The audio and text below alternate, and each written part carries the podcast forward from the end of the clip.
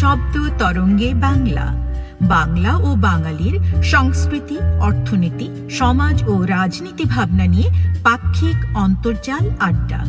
প্রচারিত হচ্ছে ফেসবুক ও ইউটিউব থেকে উত্তর আমেরিকা পূর্বাঞ্চলীয় সময় শুক্রবার রাত্রি দশটা এবং বাংলাদেশ সময় শনিবার সকাল আটটায়। পরিকল্পনা ও সঞ্চালনায় কাজী হাসান, প্রযোজনায় মারুনা রাহি। এই আয়োজনে আপনিও সঙ্গে থাকুন। টক শো বার্ডস ভিউ শব্দ তরঙ্গে বাংলা।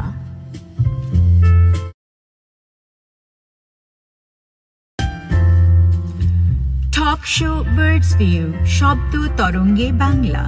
বাংলা ও বাঙালির সংস্কৃতি, অর্থনীতি, সমাজ ও রাজনীতি ভাবনা নিয়ে পাক্ষিক অন্তর্জাল আড্ডা। প্রচারিত হচ্ছে ফেসবুক ও ইউটিউব থেকে উত্তর আমেরিকা পূর্বাঞ্চলীয় সময় শুক্রবার রাত্রি দশটা এবং বাংলাদেশ সময় শনিবার সকাল আটটায়। পরিকল্পনা ও সঞ্চালনায় কাজী হাসান, প্রযোজনায় মারুনা রাহি। এই আয়োজনে আপনিও সঙ্গে থাকুন। টক শো বার্ডস ভিউ শব্দ তরঙ্গে Bangla.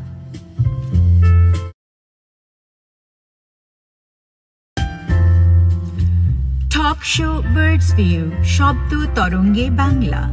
বাংলা ও বাঙালির সংস্কৃতি, অর্থনীতি, সমাজ ও রাজনীতি ভাবনা নিয়ে পাক্ষিক অন্তর্জাল আড্ডা।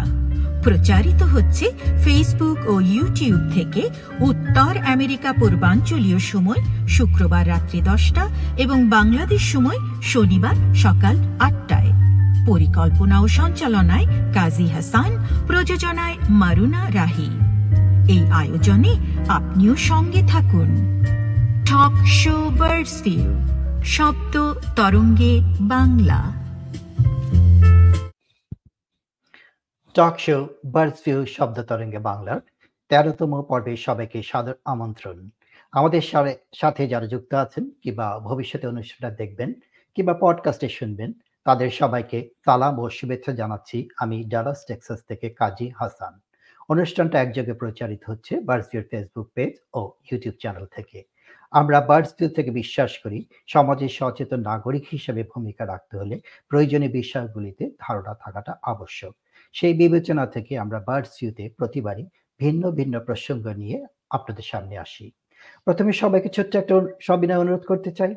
আজকের অনুষ্ঠানকে লাইক ও শেয়ার করে আপনার পরিচিত জনদের বার্ডস ভিউর সাথে যুক্ত হওয়ার সুযোগ করে দিন। আজকের নির্ধারিত প্রসঙ্গে নিয়ে আমরা আড্ডা ঢঙ্গে কথাবার্তা বলব। আশা করি পুরোটা সময় আমাদের সাথে থাকবেন। বাংলাদেশে যে শিক্ষা পদ্ধতি চালু আছে, সেখান থেকে কি বিশ্বমানের শিক্ষক বের হয়ে আসা সম্ভব? অনেকটা অসম্ভব সেই কাজকে কয়েকজন বাঙালি সম্ভব করে দেখিয়েছেন।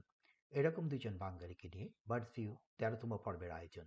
প্রথমজন হলেন মিজানুল চৌধুরী এবং অন্যজন হলেন doctor Mohammad Nurul Nabi Mizanul Chowdhury Massachusetts Institute of টেকনোলজির লিঙ্কন ল্যাবরেটরির প্রকৌশলী ও বৈজ্ঞানিক। Doctor Mohammad Nurul Texas University of অ্যালপাসোতে pharmaceutical sciences এবং বায়োমেডিক্যাল ইঞ্জিনিয়ারিংয়ের একজন সহকারী অধ্যাপক। তারা দুজন পৃথিবীর দুটো সেরা শিক্ষা প্রতিষ্ঠানে শিক্ষকতার পাশাপাশি বাংলাদেশের নবীন ছাত্ররা যাতে তাদের মতো মানবতার কল্যাণে নিয়োজিত হতে পারে, সেই লক্ষ্যে কাজ করে চলেছেন। আমরা এই পর্বে তাদের বৃত্তান্ত শুনব। তাদের থেকে জেনে নেব আপনার প্রিয় ছাত্ররাও কীভাবে বিশ্ব অঙ্গনে জায়গা করে নিতে পারে। জি বন্ধুরা, ঠিক শুনেছেন।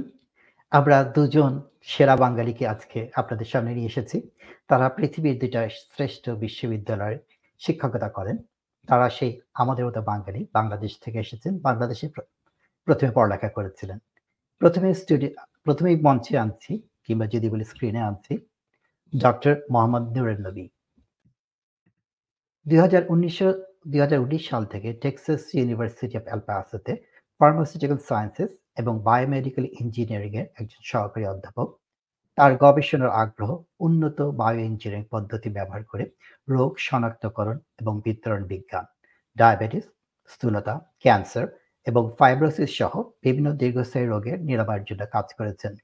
বর্তমানে তিনি নিয়ন্ত্রিত রিলিজ সোসাইটির বায়ো ইঞ্জিনিয়ারিং ফোকাস গ্রুপের চেয়ারম্যান হিসেবে দায়িত্ব পালন করছেন এবং ABS biomaterial sciences and engineering এবং এএসসি অ্যাপ্লাইড বায়োমেটেরিয়ালস এর সম্পাদকীয় উপদেষ্টা বোর্ডে আছেন। তিনি দক্ষিণ কোরিয়া থেকে বায়ো ইঞ্জিনিয়ারিং এর উপর এমএস এবং পিএইচডি করেছেন। হার্ভার্ড বিশ্ববিদ্যালয় থেকে বায়ো ইঞ্জিনিয়ারিং এর উপর পোস্ট ডক্টরাল করেছেন। ডক্টর মোহাম্মদ নবী আপনাকে সাদর আমন্ত্রণ বার্ষিক অনুষ্ঠানে কেমন আছেন? ধন্যবাদ অনেক ভালো অনেক সুন্দর পরিচয় দেওয়ার জন্য এবং আমাকে আমন্ত্রণ জানানোর জন্য। আমরা খুবই খুশি আপনাকে পেয়ে। আজকে আপনার থেকে আপনার জীবন বৃত্তান্ত শুনব দারুণ কিছু গল্প শুনব এবং আশা করছি এটা অনেকের জন্য দৃষ্টান্ত হয়ে থাকবে। এবার স্ক্রিনে আনতে চাই। বিজানুল চৌধুরী উনি সম্ভবত এই মুহূর্তে আমাদের সাথে নেই। উনি আসলে ওনার সাথে, না, উনি এসেছেন। Mizanul Chowdhury Massachusetts Institute of টেকনোলজির লিঙ্কন ল্যাবরেটরির প্রকৌশলী বৈজ্ঞানিক। তাছাড়া তিনি এমআইটির অ্যারো অ্যাস্ট্রো ডিপার্টমেন্টের স্পেস সিস্টেম ল্যাবরেটরির গবেষক ও বৈজ্ঞানিক। এমআইটি সংযোগ বিজ্ঞানের প্রাক্তন প্রধান স্থপতি।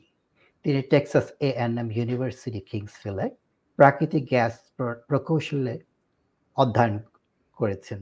পড়ালেখা করেছেন বাংলাদেশের বুয়েট ও ঢাকার নটরডেম কলেজে।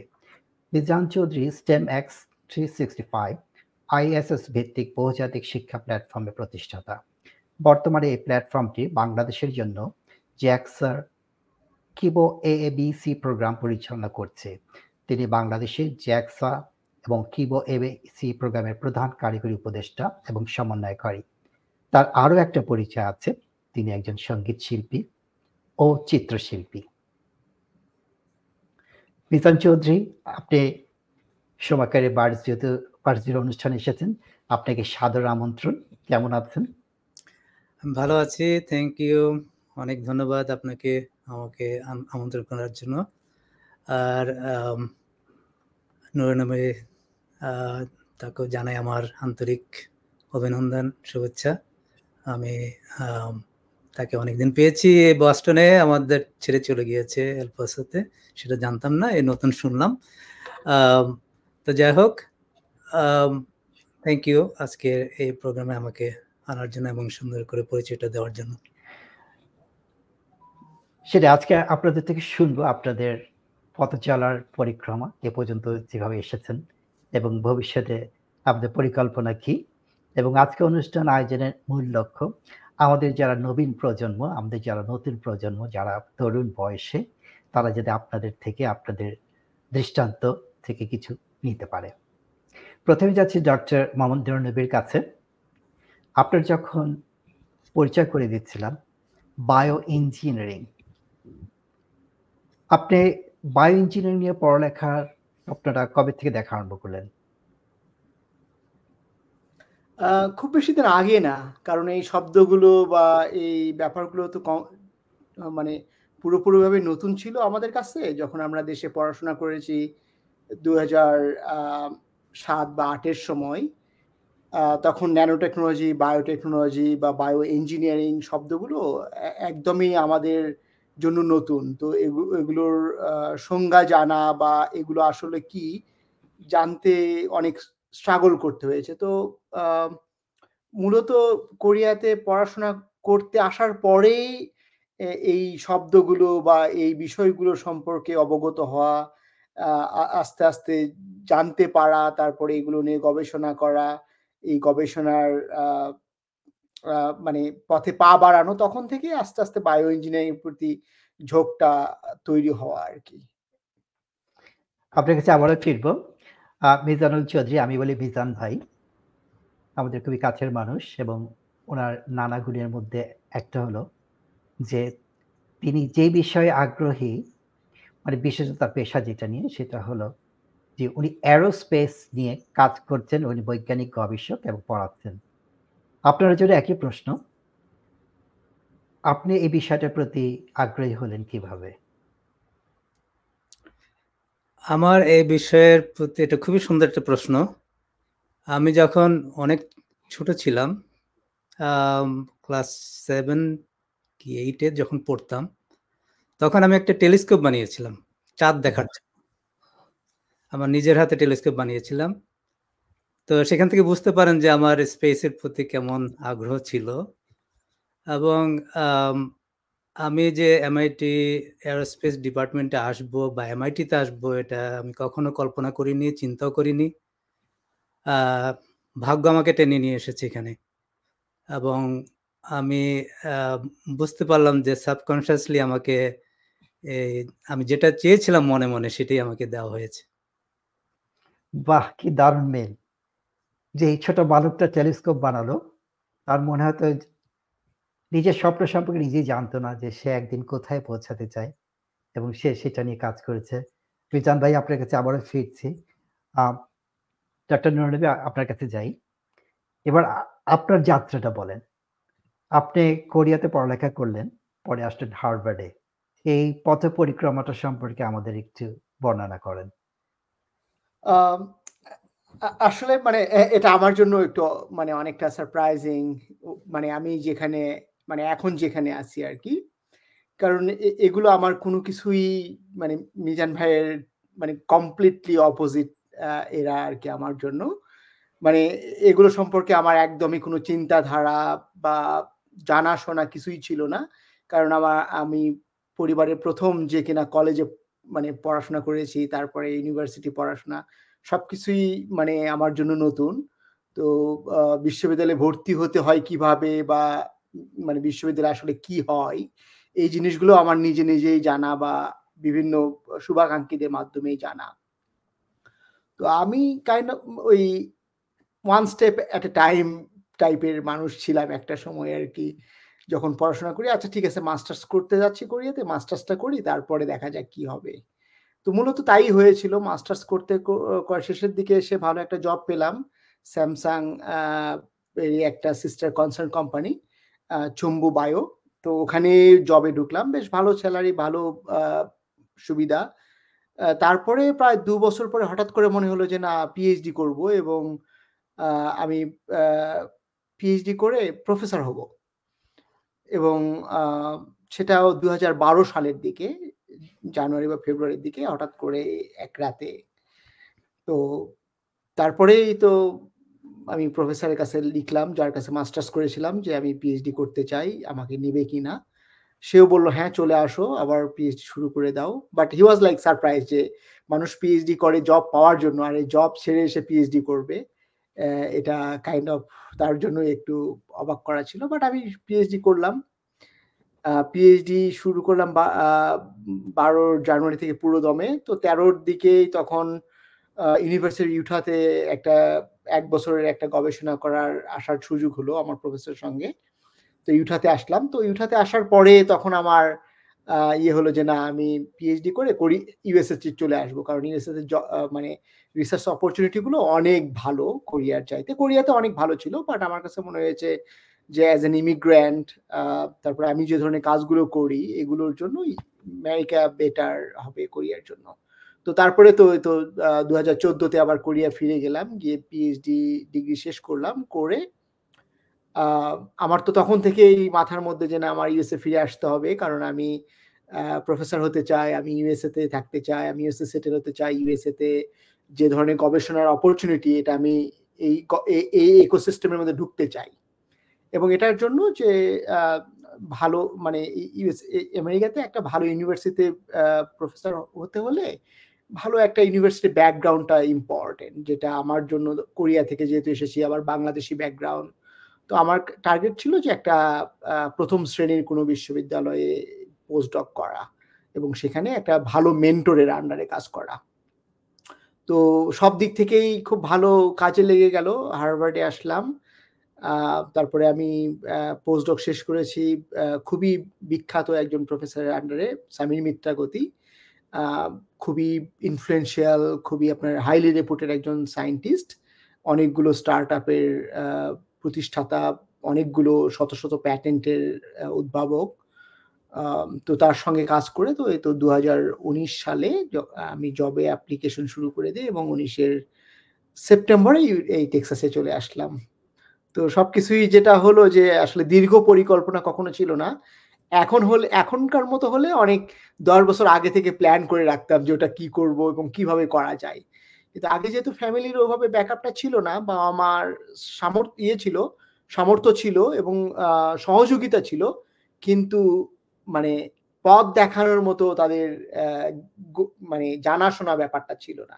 আপনার কাছে আবারও ফিরবো অর্থনৈতিক দিকটা নিয়ে কারণ কোনো একটা স্বপ্ন দেখলে প্রথম যেই বিষয়টা মাথার মধ্যে চলে আসে যে অর্থনৈতিকভাবে সেটা কীভাবে সম্ভব।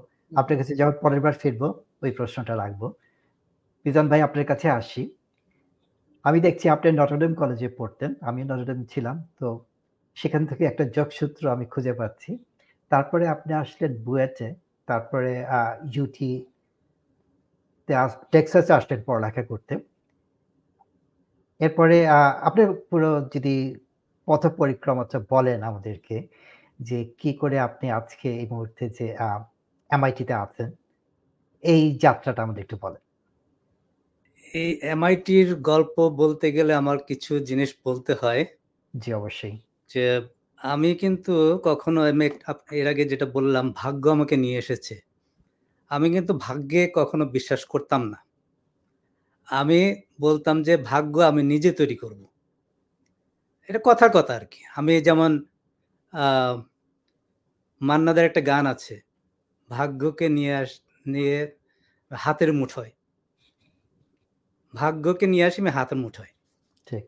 তো ভাগ্যকে হাতের মুঠে নিয়ে আসার জন্য আমার যেটা করার সেটা আমি ছোটবেলা থেকে করেছি। আমার জন্ম হয়েছিল পহেলা বৈশাখের রাতে। এবং ওই সময় ডাক্তার বলে দিয়েছিল যে এই এখানে আয়দার আমি বাঁচবো অথবা আমার মা বাঁচবো অথবা দুজনে মারা যাবে। সেখানে আমিও বেঁচে গেলাম আমার মাও বেঁচে আছেন আলহামদুলিল্লাহ। তো তারপর থেকে আমার যাত্রা শুরু হয়। আমি ছোটবেলা থেকে খুবই কিউরিয়াস ছিলাম সব কিছুর ব্যাপারে, বিশেষ করে নেচারের দিকে। আমি খুব দৃশ্য পছন্দ পছন্দ করতাম। আকাশ, বাতাস, গাছ কালার এগুলোর প্রতি আমার আকর্ষণ ছিল। ছোটবেলায় আমি দু, দুবার পুকুরে পড়ে গিয়েছিলাম। একেবারে ছোট, ছোটবেলা থাকতে। এবং দু দুবারে একেবারে মরে যাওয়া থেকে বাঁচিয়ে এনেছিল আমাকে। আমার মনে হয় আমার তখন পানির প্রতি একটা আকর্ষণ ছিল, কারণ পানিতে রিফ্লেকশন দেখা যায়। সেটার জন্য হয়তো বারবার যেতাম পুকুর কাছে। তো সেই জন্য পড়ে গিয়েছিলাম এবং দুইবারে বেঁচে গেলাম। তো এইভাবে বাঁচতে বাঁচতে যখন আমি আমার যাত্রা শুরু হলো, আমি ছোটবেলায় খুবই অসুস্থ ছিলাম। আমি পড়াশোনায় তেমন মন দিতে পারতাম না কখনো। আমার খেয়াল যেত সবসময় বৈজ্ঞানিক জিনিসপত্র টেকনোলজির দিকে। তো সেগুলো নিয়ে বেশি ব্যস্ত থাকতাম। আর বাংলাদেশে যে গতানুগতিক পড়াশোনার কায়দা ছিল তখন আমি সেটার জন্য উপযুক্ত ছিলাম না। আমার মেমোরাইজেশন পাওয়ার খুবই কম ছিল, যার জন্য আমি ক্লাসে প্রথম সারির ছিলাম না দশের মধ্যে ছিলাম। কিন্তু ওরকম যে ভালো স্টুডেন্ট সেরকম ছিলাম না কখনো। তারপরে যখন বড় হলাম, আমি বুয়েটে যে ভর্তি হব সেটাও কেউ চিন্তা করে নেই। হঠাৎ বুয়েটে চান্স পেয়ে গেলাম। তারপরে সেখানে পড়াশোনা করলাম, তারপরে চাকরি করলাম। চাকরি করা অবস্থায় বুয়েটে আমার তেমন পড়াশোনার দিকে তেমন আমার অতটা আমি ইন্টারেস্ট পাইনি। কারণ বুয়েটে যেও দেখি সেখানেও মেমোরাইজেশনের পাওয়ার বেশি। মেমোরি যার ভালো সেই ভা- সেই ভালো করছে। তা আমি সেখানেও তেমন আনন্দ পাইনি। আমি সেটা বাদ দিয়ে আমি ছবি এঁকেছি পুরো চার বছর। বেশিরভাগ ছবি এঁকেছি বৈজ্ঞানিক কাজকর্ম করেছি সেগুলো নিয়ে ব্যস্ত ছিলাম। তারপর চাকরি যখন করলাম তখন সেখানে আমি তখন আর্ট বিক্রি করতাম। আমি আর্ট বিক্রি করে আমার আহ, জীবন চালাতাম। বাসা ভাড়া বলা বলেন যাই বলেন। আপনি তখন বাংলাদেশে। জি আর্ট বিক্রি করে আমি চলতাম। চাকরির পয়সা আমার চলতো না। কারণ সমাজে তাল মিলে চলতে গেলে বাংলাদেশে সম্ভব না। কারণ আমার তখন আর্ট করতে হতো আর্ট বিক্রি করে আমি চলতাম। তো আমার একটি আর্ট অয়েল অ্যান্ড গ্যাস কোম্পানিতে আমি তখন কাজ করতাম। সেখানে একটা অফিসে আমার ছবি ছিল। সেখানে এক কনসালটেন্ট এসেছিলেন আমেরিকা থেকে। সে আমার ওই ছবিটা দেখে খুবই পছন্দ করলেন। তো ওই অফিসে ডাইরেক্টরকে বললেন, এই ছবিটা কে এঁকেছে তো ডাইরেক্টর তখন বললেন যে আমার ইঞ্জিনিয়ার এঁকেছে আসো তোমাকে তাকে তার সঙ্গে পরিচয় করে দেয় আমার পরিচয় করে দিল পরিচয় করে দেওয়ার পরে সেই কনসালটেন্ট আমাকে বলছে যে, "তুমি এখানে বসে, বসে কি করছ? তুমি আমার সাথে চলো আমেরিকাতে। তোমাকে আমি বড় আর্টিস্ট বানিয়ে দিব।" তো আমি তখন আমি আমেরিকায় আসার জন্য অতটা আমার আমি অতটা উচ্চাভিলাষী ছিলাম না কখনো আমি। আমি ছবি আঁকা পছন্দ করতাম। আমি ভেবেছিলাম যে আমি এক একদিন বড় শিল্পী হব। বড় ইঞ্জিনিয়ার হব সেদিকে আমার অতটা ইয়ে ছিল না। কিন্তু কারি বৈজ্ঞানিক জিনিসপত্র নিয়ে কাজ করার ইচ্ছা খুব বেশি ছিল। জানার ইচ্ছাটা বেশি। আমি যে ইঞ্জিনিয়ার হব, আমি নাম করা হব সেটার দিকে। আমার জানার ইচ্ছাটা খুব বেশি ছিল। তারপরে অনেক কয়েক বছর কনসালটেন্ট কয়েকবার বাংলাদেশে গিয়েছিলেন। ৩ বারের পর আমি বলেছি, "ওকে ঠিক আছে আমি যাব তোমার সাথে।" সেটারও একটা বড় গল্প আছে। সেটা এখানে শেষ বলে শেষ করা যাবে না। কেন আসলাম শেষ পর্যন্ত। আমার একটু শর্ট করে বলি। আমি বিসিএস দিয়েছিলাম। বিসিএসটা আমার ক্যান্সেল হয়ে গিয়েছে। বাংলাদেশে বিভিন্ন পলিটিক্যাল কারণে। আমি তখন রাগ করে বললাম যে, "না, আমি এদেশে আর থাকা যাবে না।" আর আমাকে একটা জায়গায় আমি ওয়াবদাতে কাজ করতাম। আমার এমন একটা জায়গায় বদলি করিয়েছিল তখন যেখানে আ করাপশন এর জায়গা। আমি সেটা চাইনি। আমি তখন সিদ্ধান সিদ্ধান্ত নিলাম যে, "না, আমি এখানে থাকব না। এখানে আমি থাক যদি থাকতে হয় আমাকে করাপশন ঢুকতে হবে।" আমি শেষ পর্যন্ত বাধ্য হয়ে চলে আসলাম। আমার আমেরিকাতে আসার তেমন কোনো ইচ্ছা ছিল না। তো আসলাম। এসে যখন আমি টেক্সাস A&M পড়াশোনা করলাম, তখন কিন্তু আমি পড়াশোনার প্রতি খুব আনন্দ পেয়ে গেলাম। আরে এখানকার পড়াশোনা তো অনেক অন্যরকম। এখানে মেমোরাইজেশন এর ইয়েটা খুব কম। তো আমার তখন পড়াশোনা খুব ভালো লেগে গেল। এবং সেখানে আমি ভালো করেছিলাম। বেশ ভালো করেছিলাম। আমি ১ম এই ছিলাম ক্লাসে। তারপরে আমি পাশ করলাম এখান থেকে।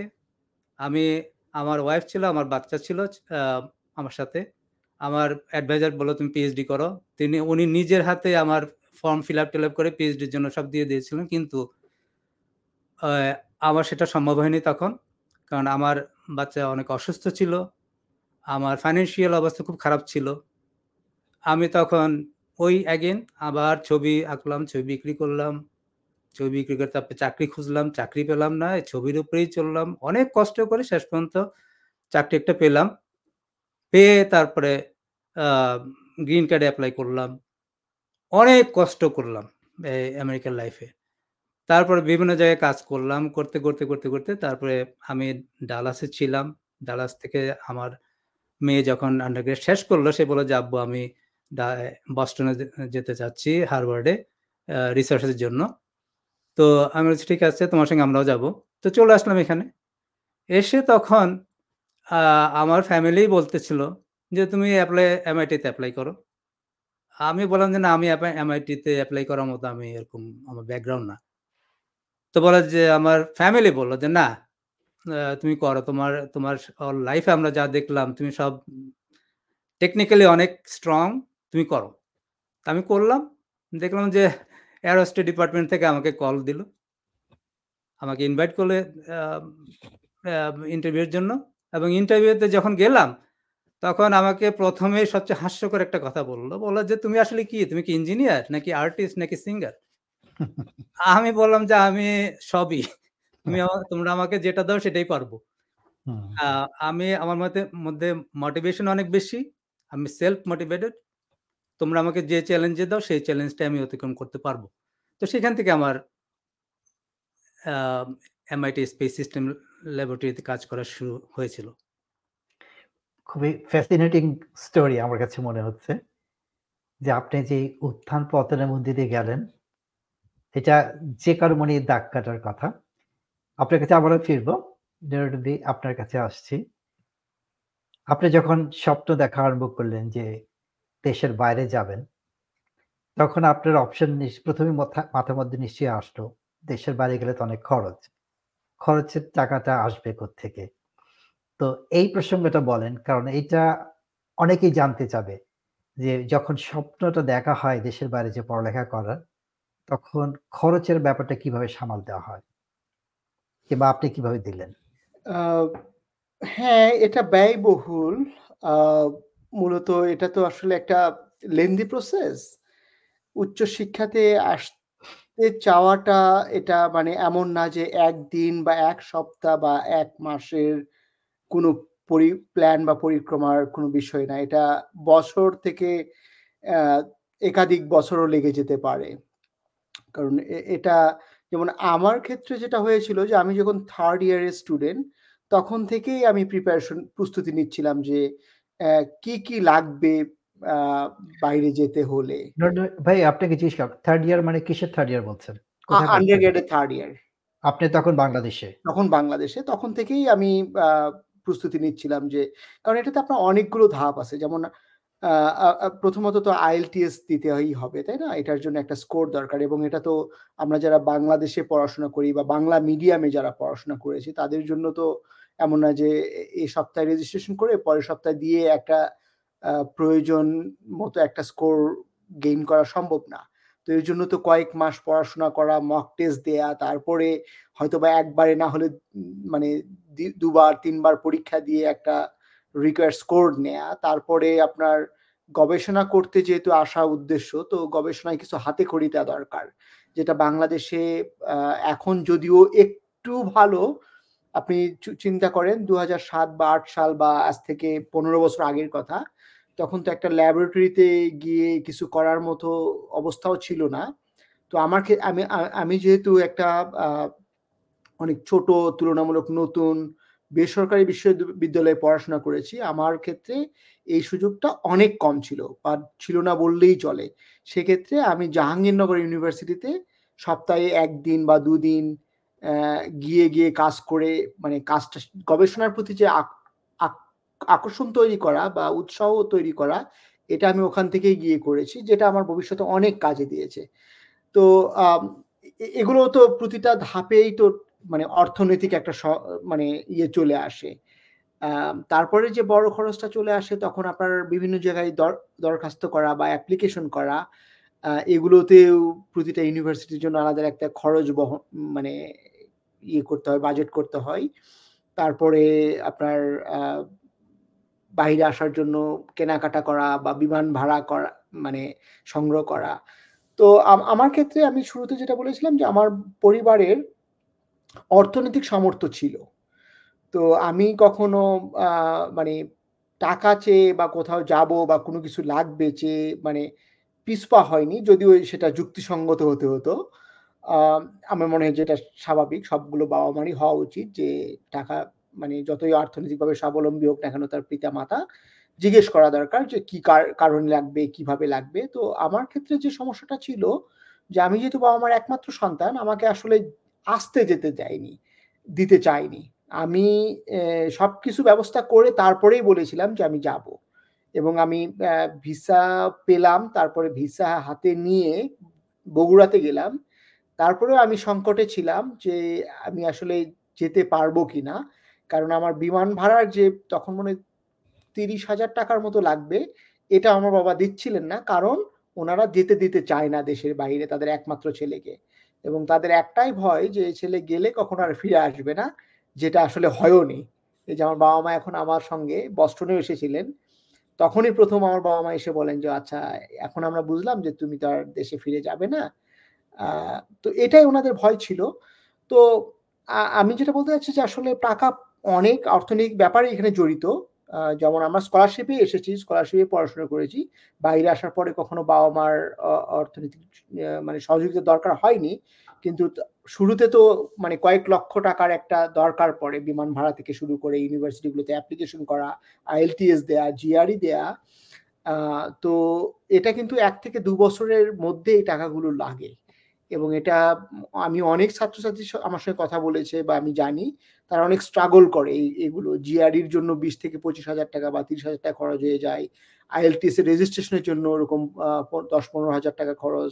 তারপরে আপনার পাঁচটা বা সাতটা ইউনিভার্সিটি যখন দরকার অ্যাপ্লাই করে, তখন তাদের প্রায় এক হাজার থেকে দেড় হাজার ডলারের মতো খরচ করতে হয়। তো এই ব্যাপারগুলো আসলে আমাদের যারা, অনেক ছাত্ররাই যারা গ্রামের বা দরিদ্র ফ্যামিলি থেকে তারা এটা স্ট্রাগল করে। বাট আসার পরে, এ- এ- যেহেতু একটা স্টাইপেন বা স্কলারশিপ পেয়ে যায় টিএআরএ এগুলো রিকাভারি করা খুবই কয়েক দিনের ব্যাপার বা কয়েক মাসের ব্যাপার। বাহ, চমৎকার। আপনার কাছে আরেকটা প্রশ্ন করতে চাই নুরনবী যে মিজান ভাই বলছিলেন যে উনি মুখস্থ করতে পছন্দ করতেন না এবং বাংলাদেশে পড়ালেখার সেই সময়, আমি এখনকার অবস্থা ঠিক জানি না, যে মুখস্থ করাটা একটা বিশাল ব্যাপার ছিল। মুখস্থ করতে হবে, যে মুখস্থ করতে পারে সেই ভালো করে এবং উনি বুয়েটে যেও একই পরিস্থিতির সম্মুখীন হয়েছিলেন। আপনার বাংলাদেশে পড়ালেখার জীবনে এমন কি কোনো চ্যালেঞ্জ ছিল যেটা আপনার কাছে অস্বস্তির কারণ ছিল যে এটা না হলেও আপনি বেশি আগ্রহী হতে পারছেন না, এরকম কিছু? হ্যাঁ হ্যাঁ হ্যাঁ একদম। আমি মিজান ভাইয়ের সাথে পুরোপুরি একমত। আমিও কিন্তু ক্লাসের প্রথম সারির কখনো ছাত্র ছিলাম না, বাংলাদেশে কখনোই না। ওই একটা কারণে আমি কখনো কোনো কিছু মানে ধৈর্য ধরে মুখস্থ করে রাখব, পার ইয়ে করব, পারব না। তো আমি বেশ কিছু উদাহরণ দিতে পারি। যেমন, মিজান ভাইয়ের আমার অপোজিট যেমন আমি বুয়েটে পড়তে পারিনি বলেই আজকে বায়ো ইঞ্জিনিয়ার আমার আমি যখন ক্লাস এইটে সেভেনে পড়ি, তখন আমার ফুফাতো ভাই বুয়েটে মেকানিক্যাল ডিপার্টমেন্টে ভর্তি হলেন উনিশশো সাতানব্বই সালে। তখন আমি ক্লাস সেভেনে পড়ি। তো তখন থেকেই পরিবারের মধ্যে একটা ইয়ে যে বুয়েটে পড়তে হবে, তোমার ফুফাতো ভাই পেরেছে তুমিও পারবে। এসে আমিও হ্যাঁ ঠিক আছে, পারব, পড়ব। তো তখন থেকে আমি ওই ফিজিক্স কেমিস্ট্রি ম্যাথ নিয়ে পড়ে থাকতাম সারাদিন। অন্য সাবজেক্টগুলো আর যেহেতু মুখস্থ করতে হয় আর ওটা মানে আমার পছন্দেরও ছিল না। তো বুয়েটে ভর্তি হতে পারলাম না। না পেরে পরে একটা বেসরকারি বিশ্ববিদ্যালয়ে ফার্মেসিতে পড়লাম। যদিও আমার বিষয়ে পড়ার কোনো পরিকল্পনা বা ওই বিষয় সম্পর্কে আগে থেকে আমার জানাশোনাও ছিল না। তো বাট পড়তে গিয়ে খুব ভালো লেগে গেল, খুবই ভালো করলাম, ভালো করেছি পড়াশোনায়। আমি ওই ইউনিভার্সিটিতে ডিপার্টমেন্টে ফ্যাকাল্টি হিসেবেও জয়েন করেছিলাম পড়াশোনা শেষ করে। এক থেকে দু মাস পরেই আমি পাঁচ থেকে ছ মাস শিক্ষকতা করে তারপরে চলে আসলাম। তো এখানে ব্যাপারগুলো একদমই উল্টো, কারণ আমাদের আমেরিকাতে তো উচ্চশিক্ষা মানেই হচ্ছে নিত্য নৈমিকতা এবং গতা- গতানুগতিক বাহিরে কিছু করা। কারণ আমরা গবেষণায় যেটা কেউ করেছে, সেটাই যদি করি, এটা তো ভ্যালুলেস এবং এটা গবেষণা না। তো আমাদের যেহেতু মানে আমেরিকায় বিশ্ববিদ্যালয় মানে হচ্ছে উচ্চ শিক্ষা এবং উচ্চ গবেষণার স্থান, তো আমাদের সব সময় এমন কিছু করতে হবে যেটা কেউ করেনি। তো তার মানে আমাদের মুখস্থ করে কোনো লাভ নেই। আমরা সব সময় নতুন কিছু, তো এই জন্য আমরা যখন ছাত্রছাত্রী আমি নেই, আমার ল্যাবে যেমন এখন প্রায় বারো থেকে তেরো জন মানে পোস্ট ডক্টরাল সায়েন্টিস্ট থেকে পিএইচডি স্টুডেন্ট মাস্টার স্টুডেন্ট কাজ করছে, তো আমি সবসময় ওদের, আমি ওদের জিআরই সম্পর্কে আমার কোনো ধারণাই নেই কত পেয়েছে তাদের সিবিতে বা কার কত, কোন বিশ্ববিদ্যালয়ে কোন বিষয়ে বা তাদের জিপিএ কত ছিল ক্লাসে ফার্স্ট ছিল কিনা সেকেন্ড ছিল, আমার এই ব্যাপারে কোনো নলেজই নেই। এবং জিআরই টোফেল সম্পর্কে আমি তেমন ইয়ে করি না কেয়ার করি না। আমার সব সময় চিন্তা ইয়ে করি যে এই ছাত্র বা ছাত্রীকে আমি যে নিব, এ কতটা ক্রেজি এবং কতটা আউট অফ বক্স চিন্তা করতে পারবে এবং কতটা হার্ড ওয়ার্কিং করতে পারবে। কারণ ওই যে একটা কথা আছে না যে মানে একবার না পারলে দেখো শতবার তো গবেষণায় এই জিনিসটা খুবই খুবই দরকার। কেউ যদি একটা আইডিয়া আমি বললাম যে আচ্ছা এইভাবে এটা কাজ করো, এই প্রবলেমটা সলভ হতে পারে।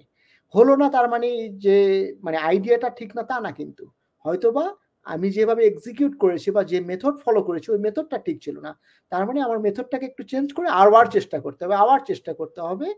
এবং দেখা গেল আমি হয়তো যে উদ্দেশ্য নিয়ে চেষ্টাটা করছি, তার চেয়ে ভালো কোনো কিছু আমি পেয়ে যেতে পারি।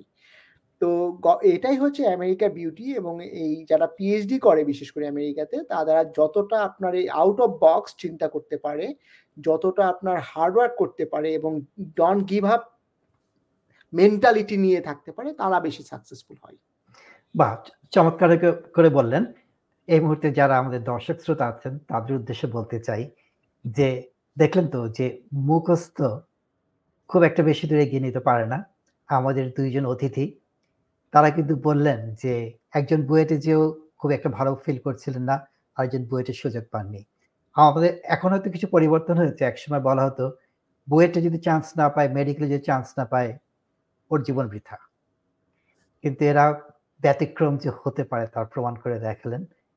খুবই সুন্দর লাগল যে ইচ্ছা থাকলে, মনোবল থাকলে এবং জানার ইচ্ছা থাকে নতুনত্ব নিয়ে নতুন কিছু বের করার বাসনা থাকলে গবেষক হওয়া যায়।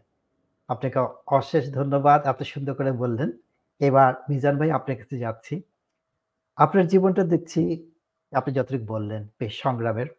একসময় ছবি বিক্রি করতে হয়েছে দেশে। পরবর্তীতে বিদেশে এসেও একই কাজটা করতে হলো। আপনাকে যদি একই জিনিস, একই ধরনের প্রশ্নটা করি, আপনাকে কখনো মনে হচ্ছে দূর ছেড়ে দেই? যে পারলাম না অথবা করলাম না, যে হতাশা, যে নেগেটিভ জিনিসটা, যে ছবি বিক্রি করে আমাকে সংসার চালাতে হচ্ছে কিংবা সংসারে যে টানা পড়ুন, বিদেশে আসলে যেটা হয় ফ্যামিলি নিয়ে, নিরানব্বই সম্ভবত প্রথমে সিঙ্গেলে এসেছিলেন, কিন্তু আমি যত বুঝলাম আপনি ভাবিকে নিয়ে এসেছিলেন, তো আপনার সংগ্রামটা একটু বেশি ছিল। তা আপনার প্রেক্ষাপটটা বলেন যে কখনই কি আপনি হতাশ হয়েছেন এবং হতাশ হলে নিজেকে কি বলে আপনি সান্ত্বনা দিয়েছেন যে সুন্দর দিনগুলো সামনে অপেক্ষা করছে? হতাশা সবার মধ্যেই থাকে কম বেশি আমি হতাশ হতাম যখন একটা সুন্দর ছবি যখন যেভাবে চিন্তা করি সেভাবে আঁকতে পারছি না, তখন আমি আমি হতাশ হয়ে যেতাম। আমি হতাশ হয়ে যখন আমি কোনো একটা জিনিস করতে চাচ্ছি রিসার্চ বা কোনো বৈজ্ঞানিক কোনো কিছু বা টেকনোলজিক্যাল কোনো কিছু, তখন আমি হতাশ হয়ে যাই। কিন্তু জীবন যুদ্ধে আমি কখনো হতাশ হয়েছি বলে মনে হয় না। আমি আমেরিকাতে যখন এসেছিলাম, যেমন নুরনবী বলেছিল আর্থিক ব্যাপারটা, আমি তখন আমার আমার বাসায় অনেকগুলো ছবি ছিল আমার। আমিও কিন্তু বাবা মার থেকে টাকা নিইনি আমার আমেরিকাতে আসার জন্য। আমার, আমি তখন গুলশান সাজুয়ার্ট গ্যালারিতে আমার ছবি বিক্রি করতাম। সেই গ্যালারির মালিক খুবই ভালো মানুষ Saju art Saju art gallery বলে সেটাকে, সাজু ভাই, আমার বাসায় আসলেন। বাসায় এসে বললেন যে, মিজান ভাই, আপনার সব ছবিগুলো আমি কিনে নিব। কিনে আপনাকে আমেরিকা যাওয়ার পয়সা দেব। এবং উনি কথা রেখেছেন, আমাকে আমাকে দিয়েছিলেন। এবং আমি ওনাকে দোয়া করি, ওনার জন্যই আমি আমার নিজেটাকে আসতে পেরেছিলাম। তো এখানে আসার পরে আমি ছয় মাস কি সাত মাস পরে আমার ওয়াইফ এবং আমার মেয়েকে নিয়ে এসেছিলাম বাংলাদেশ থেকে। তাও কিন্তু ছবি বিক্রি করেই। আমি তখন সামারে আসতাম কাজ করতে আটলান্টিক সিটিতে তখন ছবি আঁকতাম এবং আমি রেস্টুরেন্টও কাজ করেছি। রেস্টুরেন্টের মালিক যখন দেখল যে আমি, শুনতে পারল যে আমি ছবি আঁকি, সে তখন আমাকে তার বাসার নিচের বেসমেন্ট দিয়ে দিয়ে দিচ্ছিল যে এখানে সব আর্ট আর্টের সরঞ্জাম সব কিছু আছে, তুমি এখানে আর্ট করো। এবং সেখানে আমি আর্ট করলাম। সেই আমাকে বলল যে তোমার দুটো আমি, দুটো আর্ট আমি কিনবো এবং সেই টাকা দিয়ে তুমি তোমার ফ্যামিলিকে নিয়ে আসো। এবং সে কথা দিয়েছে। সে আমার ছবি দুটো কিনেছে, তার রেস্টুরেন্টের ছবি এঁকে দিয়েছিলাম, তার ফ্যামিলির ছবি এঁকে দিয়েছিলাম। দিয়ে সেইভাবে আমাকে, আমার জীবনে আমি, আমার ছবি আঁকার জন্য আমি, ছবির কাছে অনেক কৃতজ্ঞ যে, আমি যখনই খুব খারাপ সিচুয়েশনে গিয়েছিলাম। তখনই আমাকে ছবিটা আমাকে অনেক হেল্প করেছে। এখন আমি ছবি আঁকি, যখনই সুযোগ পাই। আর যখন আঁকতে পারি না, তখন মনে হয় যে আমি তার সঙ্গে বিট্রে করছি। সেই জন্য আমাকে এটা কন্টিনিউ করে যেতেই হবে, এটা আমাকে বাঁচিয়ে রেখেছিল। তো আপনার একটা, এক ধরনের বন্ধু হিসাবে কাজ করছে ছবি। আর আপনার জীবনে কিন্তু অনেকেই বারে বারে এগিয়ে এসেছে। দে আর লাইক অ্যাঞ্জেল যে আপনার যখন প্রয়োজন, আপনি যখন বিদেশে আসার জন্য টাকার দরকার, কেউ এসে হাত বাড়িয়েছে। আপনি যে রেস্টুরেন্টের মালিকটার কথা বললেন, যে আপনাকে জায়গা করে দিয়েছে। অনেক সময় আপনার যদি আপনার লক্ষ্যে আপনি স্থির থাকেন, সাহায্য হয়তো উপর থেকেই আসে। অনেক এখানে বলে না যে সেন্ট বাই হেভেন আপনি চেয়েছিলেন পৌঁছাতে, সে জায়গায় সে যা সেজন্য যে সাহায্য সহযোগিতা দরকার ছিল সেটা এসেছে। আমি আমার আমার যেটা মনে হয় আমার ভিতরে যেটা ছিল আমি যেটাই করতাম খুব সিনসিয়ারলি করতাম আমি ইঞ্জিনিয়ারিং টেকনোলজি যেগুলো আমি চর্চা করতাম বাংলাদেশে থাকতে বা এখানে আমি সিনসিয়ারলি করি। ছবি আঁকার সময় খুব সিনসিয়ার আমার মনে হয় এবং লাইফে আমি অনেকেরই ভালোবাসা পেয়েছি। সেটা আপনি যেটা বললেন এঞ্জেল এঞ্জেল থেকে পেয়েছি। দ্যাটস ট্রু হ্যাঁ। আমরা দোয়া করি আল্লাহকে বলি যে আল্লাহ আমাকে হেল্প করো। আল্লাহ তো সরাসরি নিজে আসেন না কারও মাধ্যমে সেই সহযোগিতা করে দেন। তো আমার কাছে মনে হচ্ছে যে আপনার যে মনোবাসনা আল্লাহ বুঝতে পেরেছিলেন সৃষ্টিগত বুঝতে পেরেছিলেন এবং সেই হিসেবে আপনার সাহায্যগুলি এসেছে। সেই জন্য পৃথিবীর যে সেরা অন্যতম সেরা একটা প্রতিষ্ঠানে আপনি আছেন। এবং অবদান রেখে যাচ্ছেন। এটা হলে তো আমরা তো বিশাল একটা আপনার যে ট্যালেন্টের যে ব্যবহার, এইটা থেকে আমরা মিস করতাম। আমাদের সেই সুযোগটা হতো না। এইবারে আসি আমাদের যে আমরা যে কথাবার্তা বলব ঠিক করেছি দ্বিতীয় পর্বে। প্রথম পর্বে আমরা কথা বললাম। আমাদের দুজন সম্মানিত অতিথির এ পর্যন্ত যাত্রাপথ নিয়ে। তার আগে কিছু কমেন্ট নিয়ে আসি। আপনাদের যারা শুভাকাঙ্ক্ষী তারা কমেন্ট করছেন। তো কমেন্টগুলি এক এক করে আমরা দেখি এবং কারও যদি কোনো প্রশ্ন থাকে, তাহলে প্রশ্নের উত্তর দেব। জহির, জারুহুল জারুহুল, ধন্যবাদ বন্ধু, তুমি আরও বড় হও। আমি জানি না কার বন্ধু, আপনাদের দুজনের একজনের বন্ধু হবে। আর তারপরে আসছে মোহাম্মদ আখতারুজ্জামান রকন। শুভকামনা রইল বন্ধু। আমাদের এখন সবারই বন্ধু হয়ে গেলেন আপনি। Moniruzzaman Nahid proud of you ভাইয়া নিরনবী আপনি নিশ্চয়ই ছোট ভাই হবে। তারপরে আসছে সালাউদ্দিন চৌধুরী এক্সেলেন্ট ভাইজান। দুই ভাইজানই খুব এক্সেলেন্ট বলছেন। Imrat Faruk so proud of you মামা। আমাদের সবারই ভাগ্নি হবে নিশ্চয়ই। Thank you Imrat. Mohammad Akhtar Zaman রক্ষণ এক্সেলেন্ট প্রোগ্রাম এক্সেলেন্ট মানুষ থাকলে তো এক্সেলেন্ট প্রোগ্রাম হবে ধন্যবাদ। বার্সিউ থেকে একটা মেসেজ খুব ভালো লাগছে সফল মানুষদের গল্প শুনতে। এই গল্প উৎসাহিত করবে আমাদের পরবর্তী প্রজন্মের সন্তানদের। এখানে বলে রাখতে চাই, সফলতা কিন্তু একদিনে আসেনি। ওনাদের সংগ্রামটা আমরা বড় করে তুলতে চাই। সবাই যে সাফল্যের শীর্ষে পৌঁছবে তা না। এই যাত্রাপথটি আনন্দের যাতে হয়, চেষ্টা করতে হবে এবং সফলতা হলো যে কোন পর্যায়ে পৌঁছেছি তা না, কত হার্ড কত কষ্ট করে আমরা চেষ্টা করছি সেটাই বড় কথা। রিজবান হৃদয় সবাইকে শুভেচ্ছা জানাচ্ছে। এরপরে আসছি হলো মোহাম্মদ উজ্জ্বল হোসেন। আমাদের গর- গর্ব আমাদের বন্ধু বাতেন। আমি জানি না। আচ্ছা আপনার আরেকটা নাম Baten. Okay nice to know এরপরে আরেকজন আছেন Arafat Rahman informative and motivated discussion thank you Arafat Rahman.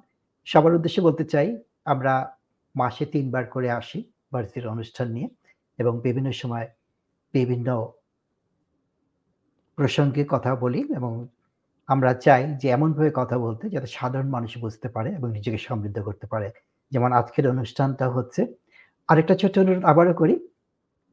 অনুষ্ঠানটা লাইক করবেন শেয়ার করবেন। এখন তো, এখন যুক্ত হয়েছে লাইক শেয়ার এবং ভাইরাল হওয়ার। আপনারা প্লিজ কাজটা আমাদের জন্য করেন। এতটুকু ছোট্ট অনুরোধ লাইক শেয়ার এবং আরও পাঁচজনকে বলবেন আমাদের সাথে যুক্ত হতে।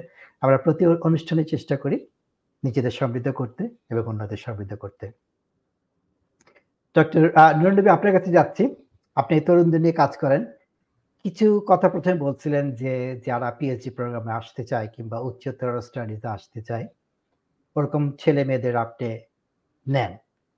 তো বাংলাদেশ থেকে যদি এই মুহূর্তে কোনো ছেলে মেয়ে, তরুণ স্বপ্ন দেখছে অনেক বড়, সে যদি যুক্তরাষ্ট্রে কিংবা পৃথিবীর অন্যান্য কোনো দেশে যেতে চায়, তার প্রথম পদক্ষেপ কি হবে? আপনি সে সম্পর্কে একটা ধারণা দেন। এ ব্যাপারগুলো নিয়ে অনেক আলোচনা হয়েছে। আগেও আমি নিজেও অনেকেও করেছেন এবং বিভিন্ন ফেসবুক গ্রুপ আছে ইউটিউব চ্যানেল আছে। তো সংক্ষেপে বলতে চাই, প্রথমত হচ্ছে জানতে হবে বা সিদ্ধান্ত নিতে হবে কোথায় যেতে চাই, কোন দেশে? কারণ সবগুলো দেশের প্রসেসটা আলাদা। অ্যাডমিশন রিকোয়ারমেন্টটা আলাদা। সেখানকার ক্রাইটেরিয়া আলাদা। সেখানকার পড়াশোনার মাধ্যমও অনেকটা ভিন্ন। যেমন ইউরোপিয়ান কান্ট্রিগুলো একরকমভাবে পিএইচডি রিকোয়ারমেন্ট আমেরিকান কান্ট্রিগুলো একরকম। আবার ওদিকে সাউথ কোরিয়া জাপান চায়না ওদিকে আবার অস্ট্রেলিয়াতে তো কন্টিনেন্টালি ডিফারেন্ট জিওগ্রাফিক্যালি ডিফারেন্ট তারপরে আপনার সুযোগ সুবিধাগুলো একটু ভিন্ন। আর গবেষণার অনেকটা হেরফের আছে। কোথায় কি ধর অনেক জায়গায় অনেক ধরনের গবেষণা ভালো অনেকটা তো প্রথমত যে বাহিরে পড়াশোনা করতে আসতে চায় আগে ঠিক করতে হবে কোন দেশে যেতে চায়। যেমন ইউএসএ আসতে চাইলে তাকে জিআরই আর টোফেলটা এটা ইউনিভার্সিটি রিকোয়ারমেন্ট। এটা হচ্ছে প্রফেসরদের রিকোয়ারমেন্ট না। এটা যদি কোনো প্রফেসর যদি কোনো স্টুডেন্টকে খুব পছন্দও করে, কিন্তু তার যদি জিআরই আর টোফেল বা আইএলটিএস না থাকে, তাহলে অ্যাডমিশন স্ক্রিনিংয়েই বাদ পড়ে যাবে। ঠিক উল্টোভাবে যদি কেউ কোরিয়াতে যেতে চায় বা জাপানে যেতে চায়, সেখানে জিআরইটা রিকোয়ারমেন্ট রিকোয়ার্ড না। টোফেল বা আইএলটিএসটা থাকলেই হবে। আবার যেমন অস্ট্রেলিয়াতে শুধু আইএলটিএসটা হলেই হয়, জিআরইটা লাগে না। আবার ইউরোপেও শুধু আইএলটিএস বা টোফেল হলেই হয়। চায়নাতে যেমন হয়তো কিছুই লাগে না। তুলনামূলক একটু যাওয়াটা সহজ। তার মানে এই না যে চায়নাতে গবেষণা মানে তুলনামূলক লেস কোয়ালিটি বা কম্প্রোমাইজড তা না। এটা হচ্ছে যে প্রেফারেন্স। যেমন চায়নাতে গেলে বা কোরিয়াতে গেলে হয়তো ল্যাঙ্গুয়েজ ব্যারিয়ারটা থেকে যাবে। জাপানে যেটা ইউএসএ তে আসলে হয়তো ইংরেজিতেই সবকিছু কমিউনিকেট করা যাবে, ইজি হবে।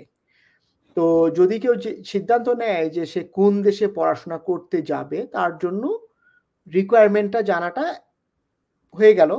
তো আপনাকে একটু থামাই। এখন তো বাংলাদেশের ছেলেমেয়েরা পৃথিবীর নানা দেশে যাচ্ছে। তো কোন দেশটা তার জন্যে ঠিক যোগ্য হবে, এটা নির্ধারণের কি কোনো ফর্মুলা আছে? যে আমি অস্ট্রেলিয়া যাব না ভারত যাব? ভারতও তো আছে ঠিক পাশেই। কিংবা চায়না কিংবা আমেরিকা অথবা ইংল্যান্ড। তো আপনি যদি এখানে কিছু আলোকপাত করেন যে কোন দেশটা পিক করবে সে? না এটা সবার আমি বলব ব্যক্তিগত একটা প্রেফারেন্স হওয়া উচিত। এটা কোন ধরনের ইয়ে নেই যে কে কে কোথায় যাবে, কীভাবে যেতে পারবে। যেমন যদি কেউ দীর্ঘভাবে দীর্ঘস্থায়ীভাবে থা বসবাস করতে চায়, তাহলে যেমন আপনার অস্ট্রেলিয়া, কানাডা এবং আমেরিকা তুলনামূলক সুবিধাজনক। কারণ যেহেতু আপনার জাপান, কোরিয়া বা চায়নাতে আপনার পার্মানেন্ট রেসিডেন্সি বা স্থায়ীভাবে বসবাসের সুযোগটা নেই বললেই চলে। তো আবার আরেকভাবে যদি কেউ ধরেন যেমন আমেরিকাতে জব অপরচুনিটিটা তুলনামূলক মানে অস্ট্রেলিয়া বা কানাডার চাইতে বেশি। বেশি। তো এখানে হয়তো পড়াশোনা করে তারপরে জব পাওয়াটাও সুবিধা হবে। সেক্ষেত্রে একজন যদি অস্ট্রেলিয়াতে পিএইচডি করে বা কানাডায় পিএইচডি করে আবার ইউএসএ এসে জব করতে চায় সরাসরি, মানে অতটা সহজ হবে না। আবার ইউরোপিয়ান কান্ট্রি গুলোতে আ অনেক ধরনের অন্য ধরনের সুযোগ সুবিধা আছে। যেটা হয়তো ইউএসএ তে নেই। আমি কখনো ইউরোপে ছিলাম না। আমি যে তুলনা করতে পারব না। বাট আমি এশিয়া এবং আমেরিকার মধ্যে তুলনা করে বলতে চাই। তো বলতে পারি আর কি তো, এটাই আমি আমি যেমন কোরিয়াতে এসেছিলাম, তখন আমার কখনো ইয়ে ছিল না যে আমি বিদেশে চিরস্থায়ী হব বা ওখানে স্থায়ীভাবে বসবাস করব। এরকম কোনো পরিকল্পনা ছিল না। তারপরে যখন সিদ্ধান্ত নিলাম যে প্রবাসেই স্থায়ী হব, প্রবাসেই ক্যারিয়ার বিল্ড আপ করব তখন আমার কাছে মনে হয়েছে যে মানে ইউএসএটা আমার জন্য মোর কনভিনিয়েন্ট তুলন মানে অস্ট্রেলিয়া বা কোরিয়ার চাইতে।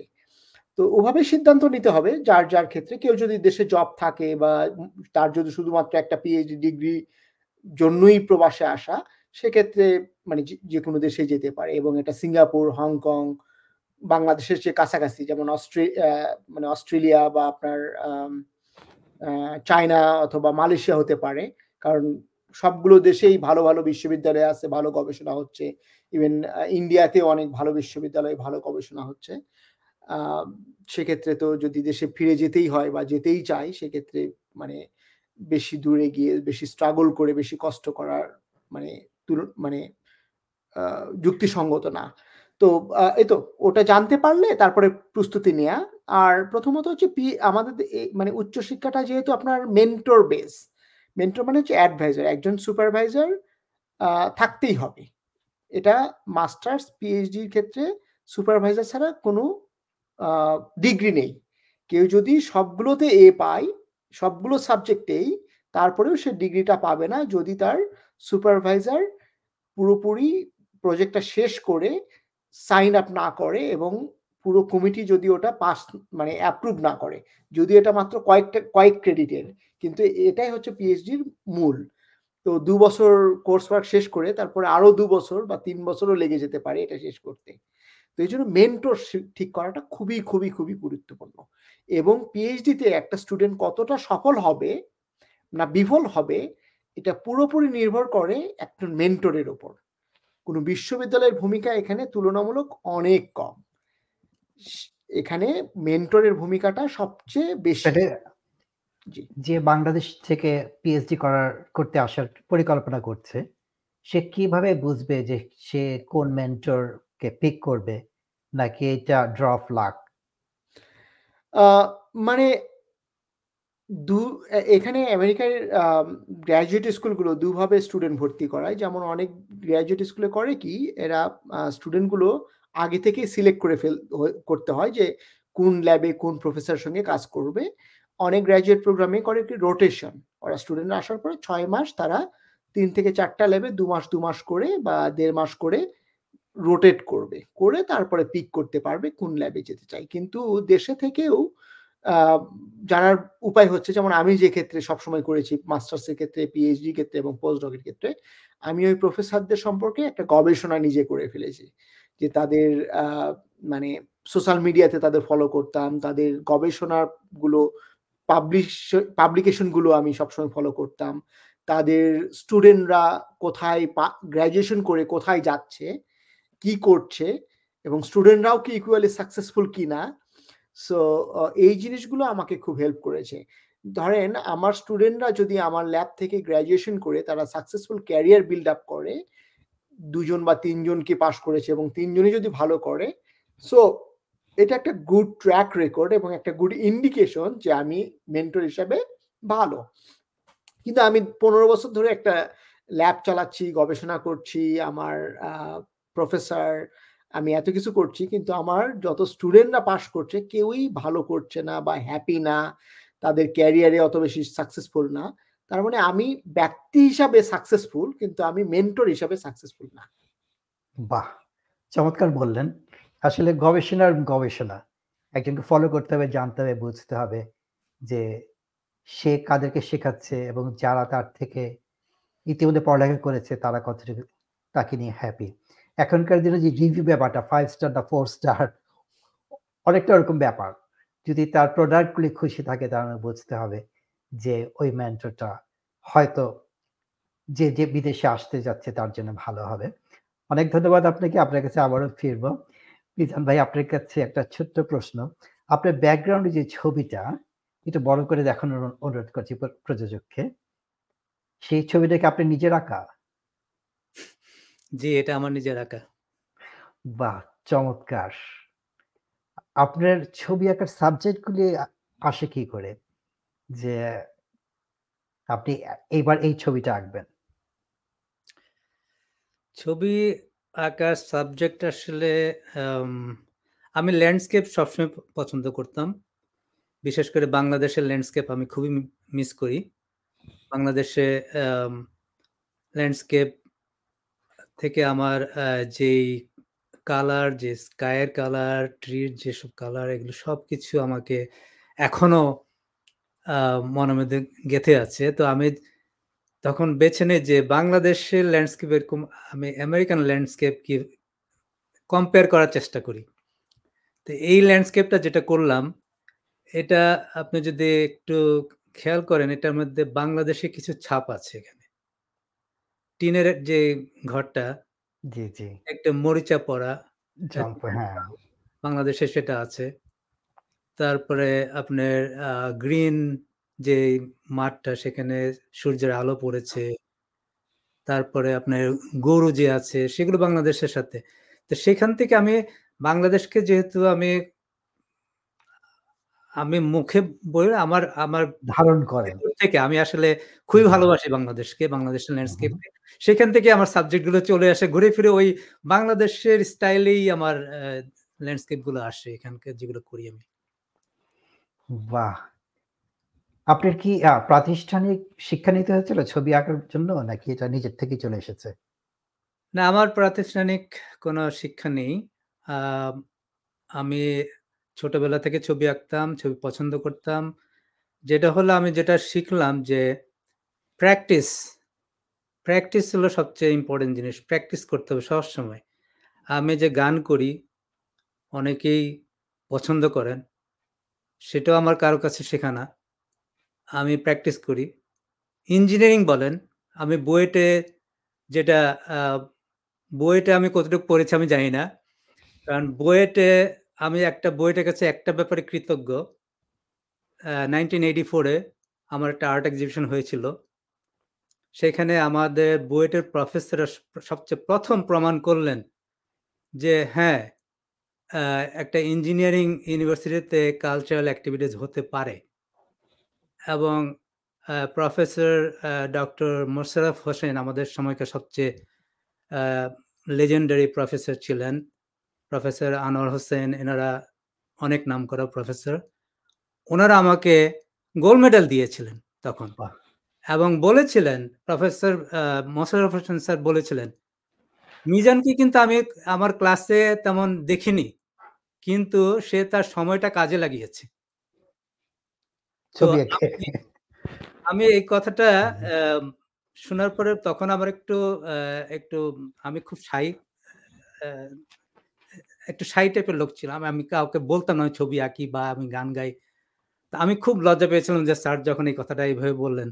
পরে অনেক পরে আমি রিয়েলাইজ করলাম আস- আসলে বুয়েট একটা ভালো একটা প্রতিষ্ঠান যেখানে কালচারাল অ্যাক্টিভিটিসকেও অ্যাপ্রিসিয়েট করে। তো আমি সেজন্য আমি সেই সময়কার প্রফেসরদেরকে আমি জানাই আমার আন্তরিক দোয়া এবং অভিনন্দন। বাহ! খুব সুন্দর করে বললেন, এইবার আপনার থেকে জানতে চাবো, আপনি বাংলাদেশে স্কুল পর্যায়ে যারা পড়ালেখা করছে, তাদেরকে নিয়ে কাজ করছেন এবং তরুণদের নিয়ে আপনার সম্ভবত আরও কিছু কাজ আছে।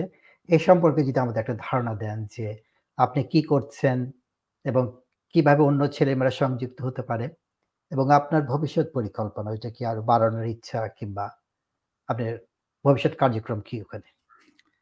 আমি বাংলাদেশের ছাত্রদের জন্য যেটা করছি সেটা অ্যাকচুয়ালি আমি আমার নিজের লাইফকে আমি কম্পেয়ার করে জিনিসটা করছি। আমি যেগুলো পাইনি, সেগুলো আমি দিতে চাচ্ছি। আমি যেসব ব্যাপারে আমি সবসময় মনে করতাম যে আমি মনে হয় ভালো স্টুডেন্ট না, আমি পড়াশোনার প্রতি আমার একটা ভীতি চলে এসেছিল এক সময় আমি কারোর সঙ্গে ঠিকমতো কথা বলতে পারতাম না। ভয় পেতাম, খুব সাই ফিল করতাম। তারপরে বাংলাদেশে আমি দেখতাম যে পরীক্ষার সময় পরীক্ষার প্রশ্ন কমন পেয়েছিস? এটা কমন কথা ছিল। কমন পড়েছে? আমি তখন চিন্তা করতাম কমন কি জিনিস? কমন কেন পড়বে? বাংলাদেশে তখন দেখতাম যে টেস্ট পেপার পড়তো টেক্সট বুক এটা এটা সম্পূর্ণ পড়লে তোমার ম্যাট্রিক ইন্টারমিডিয়েটে তুমি স্ট্যান্ড করবা স্টার পাবা। আমি ওই- ওই দিকে আমি কখনো আমার মন ছিল না যে আমি স্ট্যান্ড করব বা স্টার পাবো। আমার এটা ছিল সবসময় জানার প্রতি আমার আগ্রহটা বেশি ছিল। তো আমি এই স্টেম এডুকেশন আমি এমআইটিতে আসার পরে আমি যখন জিরো রোবোটিক্সে জয়েন করলাম তখন আমি দেখলাম যে এরা ইউনিভার্সিটি বলবেন স্টেম বলতে কি বোঝাচ্ছে এখানে? STEM science technology engineering mathematics জি। তো আমি এমআইটিতে জিরো রোবোটিক্সে জয়েন জয়েন করলাম। আমি দেখলাম যে এমআইটির মতো একটা প্রতিষ্ঠান, এখানে ওরা কীভাবে সময়গুলো দেয়? হাই স্কুল মিডল স্কুল এবং কিনার গার্ডেন এই লেভেলের স্টুডেন্টদের জন্য সময় দেয় তারা। তাদের এটা কারিকুলামে আছে যে স্টুডেন্টরা যদি টু আওয়ার্স প্রতি উইকে হাই স্কুল মিডল স্কুলের জন্য সময় দেয়, তাহলে তারা ক্রেডিট পাবে।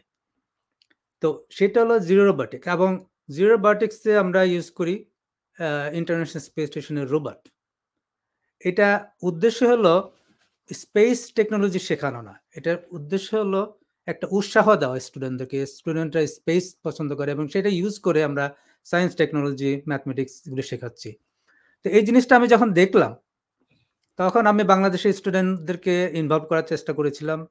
কিন্তু আমেরিকাতে এই জিরো বলেন এটা নাসার আমাদের ট্যাক্সের মানে চলে, যার জন্য বাংলাদেশের স্টুডেন্টকে আনাটা আমার পক্ষে সম্ভব ছিল না।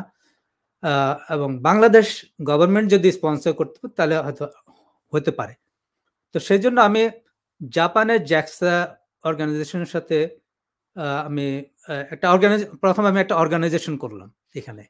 STEM X three sixty five এবং ওটা করার পরে আমি একটা অ্যাস্ট্রোনটের ছবি এঁকেছিলাম। তো এই অ্যাস্ট্রোনটের ছবিটা আমি বাংলাদেশের প্রাইম মিনিস্টারকে দিয়েছিলাম একটা মাধ্যমে। এটা মেসেজ দেওয়ার জন্য যে আমি চাই বাংলাদেশের স্টুডেন্টরা যেন নিজেদেরকে, প্রত্যেকে নিজেদেরকে অ্যাস্ট্রোনটের মতো মনে করে। এবং সেই জন্য সেই ছবিটা এঁকেছিলাম এবং খুব সম্ভবত প্রাইম মিনিস্টারের কাছে এটা গিয়েছে। তো যাই হোক আমি তখন জ্যাক্সের সঙ্গে আলাপ আলোচনা করে বাংলাদেশের জন্য এই জিরো মতো সিমিলার একটা প্রোগ্রাম, যেটা ইন্টারন্যাশনাল স্পেস স্টেশনে রোবট প্রোগ্রামিং। এটা বেসিক্যালি আমাদের ইন্টারন্যাশনাল স্পেস স্টেশনে যেসব রোবট আছে, সেগুলো ফিউচারে অ্যাস্ট্রোনটদেরকে রিপ্লেস করবে। মুন মিশন বলেন মার্স মিশন বলেন, সেসব মিশনে অ্যাস্ট্রোনটের পার্সেন্টেজ কমে আসবে। চলে আসবে আপনার twenty five percent seventy five percent হবে রোবট তো এই রোবটগুলোর আমরা এখন যেগুলো করছি, এগুলো টেস্ট করছি। এবং টেস্ট করাচ্ছি কাদেরকে দিয়ে? এই হাই স্কুল মিডিল স্কুল এসব স্টুডেন্টদেরকে তারা র্যান্ডমলি চিন্তা করতে পারে, তার বিভিন্ন, আপনার স্পেসে অনেক ধরনের সমস্যা আছে। সেগুলো আমরা টেস্ট করাচ্ছি সারা ওয়ার্ল্ডের স্টুডেন্টদেরকে দিয়ে। এবং যেটাতে আমি বাংলাদেশ স্টুডেন্টকে ইনভলভ করিয়েছি আপনার জ্যাক্সার মাধ্যমে। জ্যাক্সা একটা প্রোগ্রাম শুরু করেছে এটা বলে Kibo robot programming challenge which is similar to zero robotics সেটা আপনার এশিয়া জোন সেই জোনটা প্যাসিফিক এশিয়া প্যাসিফিক জোনে যেসব কান্ট্রি আছে Singapore Japan Taiwan Indonesia Thailand Malaysia Australia united Arab Emirates এরা সবাই এই প্রোগ্রামে জয়েন করেছে। এবং বাংলাদেশও তার মধ্যে একটা। আর বাংলাদেশের জন্য জাপান ফ্রি দিয়েছে আমাকে ফেভার করে। কারণ আমি তাদেরকে হেল্প করেছিলাম এই প্রোগ্রামটা রান করার জন্য। যার জন্য বাংলাদেশ এই প্রোগ্রামটা ফ্রি পেয়েছে। এবং আমি যখন বাংলাদেশে এটা রান করলাম, বাংলাদেশে স্পেস স্টেশনের রোবটের প্রোগ্রামিংয়ের উপরে তেমন কারও অভিজ্ঞতা নেই। সেই জন্য গভর্নমেন্ট আমাকে রিকোয়েস্ট করেছে আপনাকে এটা চালাতে হবে। তা আমি টু টু থাউজেন্ড টোয়েন্টি থেকে এখন পর্যন্ত আমি চালাচ্ছি। আমার সাথে বাংলাদেশের কিছু ইউনিভার্সিটি আছে BRAC university North South BUET এবং আরও অনেক পাবলিক প্রাইভেট সব ইউনিভার্সিটি স্টুডেন্টরা আছে। তারা একসাথে আমার সঙ্গে কাজ করছে। আমরা টু থাউজেন্ড টোয়েন্টি ওয়ানে প্রথম বাংলাদেশের স্টুডেন্টরা জয়েন করেছিল ইন্টারন্যাশনাল স্পেস স্টেশনের রোবট প্রোগ্রামিংয়ে সেখানে তারা আমাকে চমক দেখিয়েছে। তারা সেকেন্ড হয়েছে সারা ওয়ার্ল্ডে চমৎকার। এবং তারা শুধু সেকেন্ড হয়নি তারা অ্যাস্ট্রোনট থেকে একটা প্রেস্টিজিয়াস অ্যাওয়ার্ড পেয়েছে বেস্ট অ্যাচিভমেন্টের জন্য। এটা খুবই আশ্চর্যজনক যে তারা তাদের এর আগে কোনো ধরনের এক্সপিরিয়েন্স ছিল না। এই প্রথম তারা জয়েন করল এবং প্রথমে তারা সেকেন্ড হলো। তারপরে বছর এটা কার? আরেকটু যদি বলেন এটি কোনো বিশ্ববিদ্যালয় ছিল বাংলাদেশের? ইয়াস এটা অনেক বিশ্ববিদ্যালয় জয়েন করেছিল, তার মধ্যে ব্র্যাক ইউনিভার্সিটি ব্র্যাক ইউনিভার্সিটির স্টুডেন্ট এবং সেখানে একটা টিম অনেক টিমে জয়েন করেছে ব্র্যাক ইউনিভার্সিটি থেকে। তো সেখান থেকে এনিগমা সিস্টেমস টিমটা সেকেন্ড হয়েছিল। তো এনিগমা সিস্টেমস তারা পরে বড় ওরা ক্রু অ্যাওয়ার্ড পেয়েছে। এরপরে এই বছর যেমন, এই বছর আমার উদ্দেশ্য ছিল হাই স্কুল মিডিল স্কুল লেভেলে কিন্তু যেহেতু এই প্রোগ্রামটা একটু একটু টাফ আমি বলব এটা তো ইজি না। সেই জন্য আমাদের আন্ডার গ্রেড স্টুডেন্টরা এটা এটা করতে পারছে। তবে এবার খুবই আশ্চর্যজনক ব্যাপার হয়েছে যে এবার কলেজ লেভেলের স্টুডেন্টরা বাংলাদেশ থেকে ফার্স্ট হয়েছে এবং তারা ইন্টারন্যাশনালি কম্পিট করেছে। সেটা আপনি শুনে খুশি হবেন। সেখানে নটরডেম কলেজ ছিল এবং ঢাকা সিটি কলেজ। এরা মিলে একটা টিম করেছে। তারা বাংলাদেশ থেকে ফার্স্ট হয়েছে। এবং আমার উদ্দেশ্য এখানে কিছুটা সফল হয়েছে যে আমি হাই স্কুল লেভেলে নিতে চেয়েছিলাম। এবং ভবিষ্যতে এটা মিডল স্কুল লেভেলও যাবে। তা আমার যেটা বলতে চাচ্ছিলাম যে কেন এটা করা হচ্ছে? STEM এডুকেশন কেন ইম্পোর্টেন্ট? বাংলাদেশে আমাদের বুয়েটে যারা পড়াশোনা করছে, তারা অনেক ব্রিলিয়ান্ট, অনেক ব্রিলিয়ান্ট এবং এখন প্রাইভেট ইউনিভার্সিটিতে যারা পড়ছে, তারাও অনেক। আমি তাদের সঙ্গে সরাসরি কাজ করছি, সরাসরি কথা বলছি। তারা অনেক স্মার্ট, অনেক ব্রিলিয়ান্ট। কিন্তু তাদেরকে ঠিকমতো আমার যেটা মনে হয় তাদেরকে ঠিক গাইডেন্স গাইড গাইড করা হচ্ছে না ঠিকমতো। তাদেরকে যদি ঠিক মতো গাইড করা হয়, তারা অনেক ভালো করবে। আর আমার যেটা উদ্দেশ্য, আমি কিন্তু ফোকাস করি না এমআইটি হার্ভার্ড এগুলোতে আসার জন্য। এটাই শেষ না। বা গুগলে কাজ করবে বা Microsoft সফটে কাজ করবে। সেগুলো দিয়ে কারও বিচার করা যায় না কিন্তু। আপনি আজকে গুগলে কথা বলেন। গুগলে আপনার সেখানে মেমোরাইজেশন। আপনি ইন্টারভিউতে যান, আপনার এতগুলো ইন্টারভিউ হবে। আপনি এই অ্যালগরিদম মুখস্থ রাখেন, ওই অ্যালগরিদম মুখস্থ রাখেন। ওই বাংলাদেশ আমাদের ইন্ডিয়ান কালচারটা এখানেও চলে এসছে। এখানেও মেমোরাইজেশন শুরু হয়েছে। তো এখন কি হয়েছে? আজকাল Google, IBM এরা বলছে যে আমরা স্কিল খুঁজছি না। আমরা অ্যাটিচিউড খুঁজছি। মোটিভেশন মোটিভেশন খুঁজছি। আমরা এখন চেঞ্জ হয়ে যাচ্ছে সবকিছু। মেমোরাইজেশন থেকে সরে আসছে। তো বাংলাদেশেও আমি এখন শুনতে পাচ্ছি যে বাংলাদেশেও মেমোরাইজেশন থেকে আস্তে, আস্তে সরে আস আসতেছে। তারা ক্রিয়েটিভ পড়াশোনার দিকে এগিয়ে যাচ্ছে এবং এটা একদিনে সম্ভব না। এটা সময় লাগবে। সেই জন্য STEM এডুকেশনটা বাংলাদেশে খুবই ইম্পোর্টেন্ট। বাংলাদেশ যদি এখন থেকে STEM এডুকেশন একটু, একটু, একটু, একটু করে স্টুডেন্টদেরকে বোঝানো হয় STEM এডুকেশনটা কি? এটা শুধু সায়েন্স, টেকনোলজি, ইঞ্জিনিয়ারিং, ম্যাথমেটিক্স না। এখানে কোলাবোরেশন আছে, লিডারশিপ আছে। আমরা জানি না। আমরা বইটা পড়াশোনা করেছি। সবচেয়ে নাম্বার ওয়ান ক্রিম স্টুডেন্ট। কিন্তু আমাদের স্টুডেন্টদেরকে কোনো ইন্ডাস্ট্রি হায়ার করতে পারে না। আমি অনেকের কাছে শুনেছি।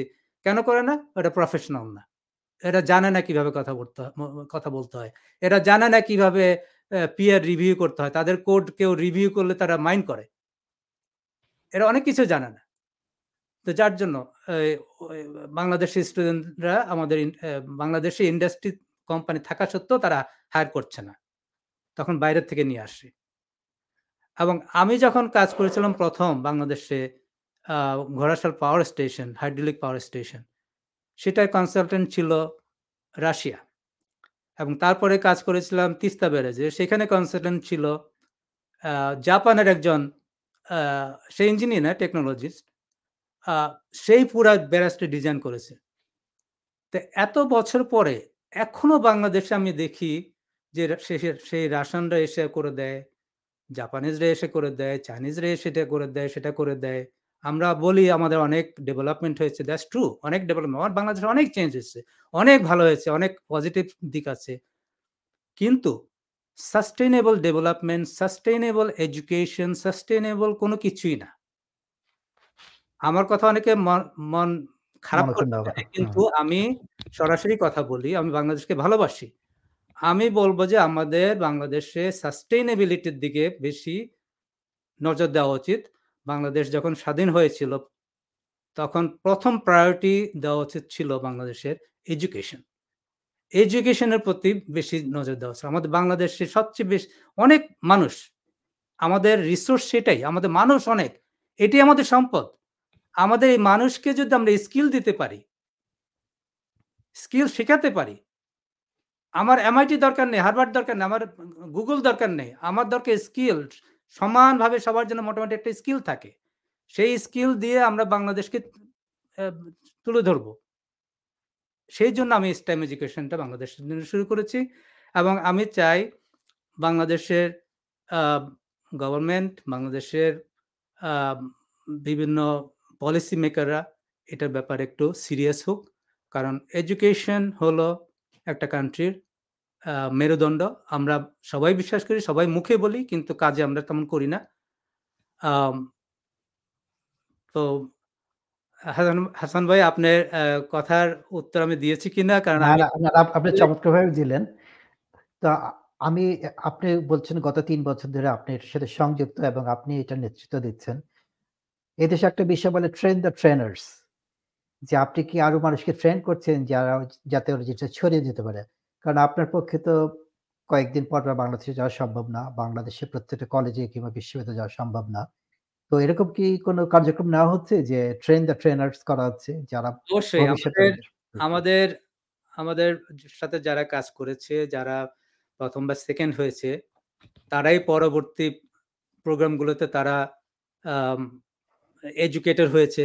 তারা শেখাচ্ছে পরবর্তী জেনারেশনকে এবং আমার মেসেজটা হলো সবার জন্য যে তোমরা শিখে নিজে বসে থেকো না। তোমরা শেয়ার করবে, তোমরা শিখাবে। শেখান শেখাতে গেলেই তুমি অনেক কিছু শিখবে। তুমি যদি না শিখাও, তুমি যদি শেয়ার না করো, তুমি নিজেও কিছু শিখবে না, তুমি নিজে কাউকে দিতে পারবে না। আজকে এমআইটিতে আপনার জিআরই, এসএটি এগুলো কোনো এগুলোর কোনো ভ্যালু নাই। কেন এগুলো আপনার রাস্তাঘাটে পাওয়া যায়। আপনি বাংলাদেশে বা অন্যান্য কান্ট্রিতে আপনি জি জিআরই-টিআরই বা আপনি কোনো ব্যাপার না এটা। কিন্তু ব্যাপার কোনটা? আপনি এমআইটিতে যখন আপনি স্টেটমেন্ট সাবমিট করে তারা প্রথম দেখতে চায় তুমি why you are difference different than others তুমি কি করতে চাও? তুমি কেন এমআইটিতে পড়াশোনা করবে? তুমি কেন এর এরোস্পেস ডিপার্টমেন্টে পড়াশোনা করবে? তুমি কি করতে সোসাইটির জন্য কি করতে চাও? তোমার নিজের জন্য। আপনি নিজে তার একটা উদাহরণ। হ্যাঁ, আমরা ধরে নেই যে টিচ করতে হলে পিএইচডি লাগবে, পোস্ট ডক্টরাল লাগবে, অনেক রিসার্চ পেপার লাগবে। আপনি ছিলেন ব্যতিক্রম। আপনি আপনার যে মধ্যে আছে যে আপনি আউট অফ বক্স চিন্তা করতে পারেন, আপনি উদ্ভাবন করতে পারেন। সেটা হয়তো এমআইটিতে আপনাকে এমআইটি যারা নিয়োগকর্তা ছিল ওইটাই ওদেরকে আকৃষ্ট করেছিল। হ্যাঁ, বলেন। আমি কতটুকু চিন্তা করতে পারি জানি না। কিন্তু আমার যেটা মনে হয়, আমি যে ছোটবেলা থেকে আমি নিজে, নিজে করার আমার নিজে, নিজে করার একটা অভ্যাস। ছিল সবসময়। আমি ইভেন আমি যখন বিয়ে করেছিলাম তখন বিয়েটা বাংলাদেশের নিজে, নিজেই করতে হবে। বাংলাদেশের প্রথা অনুযায়ী জি। এটা দিবে, সেটা দিবে। আমি বলেছিলাম, "না, আমার ফার্নিচার আমি নিজেই তৈরি করব।" আমি নিজেই জি। ফার্নিচার তৈরি করে আমি ইয়ে করেছি। আচ্ছা। সবকিছু আমার নিজে, নিজ নিজে করা। এই দেশে এসে আমি গাড়ি এখন আমি নিজে, নিজে ঠিক করি, নিজে মেরামত করি। আমি এটা কেন করি? এটা নেক্সট জেনারেশনকে আমি দেখাই যে, "দেখো নিজে, নিজে করা শিখো।" বাংলাদেশ বাংলাদেশের অনেক কিছুই ভালো। বাংলাদেশের ল্যান্ডস্কেপ ভালো। বাংলাদেশের ডেভেলপমেন্ট হচ্ছে, অনেক কিছু হচ্ছে। কিন্তু নিজে, নিজে করার যে একটা মেন্টালিটি এই জিনিসটা নেই। বাংলাদেশে যেটা হলো আমরা খুব দ্রুত চাই সব দ্রুত সবকিছু করে ফেলতে চাই। এটার পেছনে যে আপনার রিসার্চ, অধ্যবসায়, এটার পিছনে সময় দিতে হবে সেই জিনিসটা আমরা করি না। আজকে এডুকেশন সিস্টেম আমরা আগে যে মুখস্থ বিদ্যা যেটা বললাম, এখন আবার নতুন কারিকুলাম হচ্ছে, খুবই ভালো। কিন্তু এটার আগে যে সময়টা নেওয়া একটা একটা নতুন স্টেপে যেতে গেলে একটা ফাউন্ডেশন তৈরি করতে। ফাউন্ডেশন না করে যদি আমি একটা জিনিসে হঠাৎ করে শুরু করি, সেটা কিন্তু বেশি দিন টিকে না। বাংলাদেশে এই জিনিসটা আমি একটু প্রবলেম দেখছি। যার জন্য আমি মনে করি স্টেম এডুকেশনটা বাংলাদেশের জন্য খুবই ইম্পর্টেন্ট যেটা বাংলাদেশকে শেখাবে যে, যে আস্তে, আস্তে, আস্তে, আস্তে তোমার স্কিল ডেভেলপ করো আগে। তারপর তুমি যেমন আমরা স্পেসে কথা বলি বাংলাদেশে। স্পেস টেকনোলজি, স্পেস এটা বিভিন্ন রকম স্পেস নিয়ে। আমি স্পেস ওয়ার্ল্ডেই কাজ করি। সারাক্ষণ স্পেস নিয়ে থাকি। কিন্তু বাংলাদেশের জন্য আমি মনে করি যে বাংলাদেশের জন্য স্পেসটা প্রায়োরিটি না। বাংলাদেশে আমি স্পেসটা ইউজ করতে পারি স্টুডেন্টদেরকে ইন্সপায়ার করার জন্য। কিন্তু এটা প্রায়োরিটি না বাংলাদেশের জন্য যে আমার স্পেস, আমার রকেট হইতে হবে, আমার রকেট লঞ্চ প্যাড প্যাড হইতে হবে, আমার এই হইতে হবে, হইতে হবে। না, এটা আমার দরকার নেই। আমার চমক দেখানোর কোনো দরকার নেই। ইন্ডিয়া করেছে তাই জন্য বাংলাদেশও করতে হবে। আমার এটা দরকার নেই। আগে আমি সেই পর্যায়ে যাই, আমি আগে ফাউন্ডেশন ঠিক করি। আমাদের ইউনিভার্সিটিতে এরোস্পেস রিসার্চ হোক, স্টুডেন্টরা শিখুক আগে। একটা বেস তৈরি করতে, করতে, করতে, করতে তারপরে একটা একটা পজিশনে গেলে তখন আমরা সেটা করব। সেটাই আমি করার জন্য স্টেম এডুকেশনটা আমি করছি। বাহ! আগে তো ফাউন্ডেশনটা তৈরি হতে হবে। তারপরে আমরা একটা বাড়ি কিংবা বিল্ডিং বানাতে পারি। রাইট।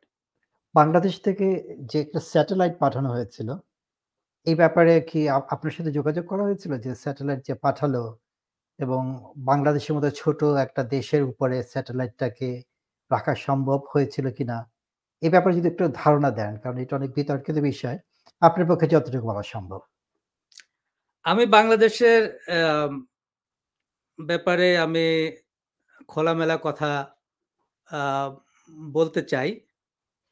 এটা যদি কেউ পার্সোনালি না নেয় বা রাজনৈতিকভাবে যদি কেউ যদি সেটাকে ভুল ব্যাখ্যা দিয়ে সেটা অন্যরকম চিন্তা করে সেটা তাহলে আমি বলব না। আর যদি আমি আপনি অবশ্যই খোলা মনে বলবেন। বাংলাদেশকে যেহেতু ভালোবাসি বাংলাদেশে আমার জন্ম বাংলাদেশের যুদ্ধ দেখেছি অনেক মানুষের রক্তের বিনিময়ে বাংলাদেশ অনেক মুক্তিযোদ্ধা মারা গেছে। আমি বুদ্ধিজীবীদের উপরে ছবি এঁকেছি তাদের রক্তের বিনিময়ে বাংলাদেশটা। সেই দেশে একটা স্যাটেলাইট পাঠানো হয়েছে সেটা যেই করুক না কেন বাংলাদেশের মানুষকে উৎসাহ দেওয়ার জন্য ইন্সপায়ার করার জন্য স্যাটেলাইট পাঠিয়েছে। আমি সেটাতে আমার কোনো অমত নেই, ঠিক আছে? এটা ইন্সপায়ার করেছে অনেক ইয়াং জেনারেশনকে এবং এটার থেকে অনেক কিছু বেনিফিট হতে পারে। কিন্তু সমস্যা হলো এখানে যে আমরা স্যাটেলাইট পাঠিয়েছি, কিন্তু আমরা কি সেটার জন্য ফাউন্ডেশন ক্রিয়েট করেছি? স্যাটেলাইট পাঠানোর আগে আমরা কি সেরকম একটা অর্গানাইজেশন করেছি? আমরা ইউনিভার্সিটিতে এই ধরনের কোনো ডিপার্টমেন্ট আছে যেখানে স্যাটেলাইট নিয়ে কাজ করে, যেখানে স্যাটেলাইটের ডেটা আসবে, সেটা ডেটা অ্যানালাইসিস করা ফিল্টারিং করা প্রেডিকশন করা, এগুলো নাই। গ্রাউন্ড স্টেশন বলতে তেমন কিছু নেই। আমার যে, আমি যতটুকু জানি, আছে ছোটোখাটো। সেগুলো না করে আমরা স্যাটেলাইট পাঠিয়ে দিয়েছি। এবং এখন স্যাটেলাইটটি কিন্তু বাংলাদেশের জন্য সেই পজিশনে নেই। এটা বাংলাদেশের জন্য সার্ভিস দেওয়ার মতো সেই পজিশনে স্যাটেলাইট এখন নেই। স্যাটেলাইটটা সার্ভিস দেওয়ার জন্য আছে ইন্দোনেশিয়াকে সার্ভিস সার্ভিস দেওয়ার জন্য। সেই পজিশনে আছে।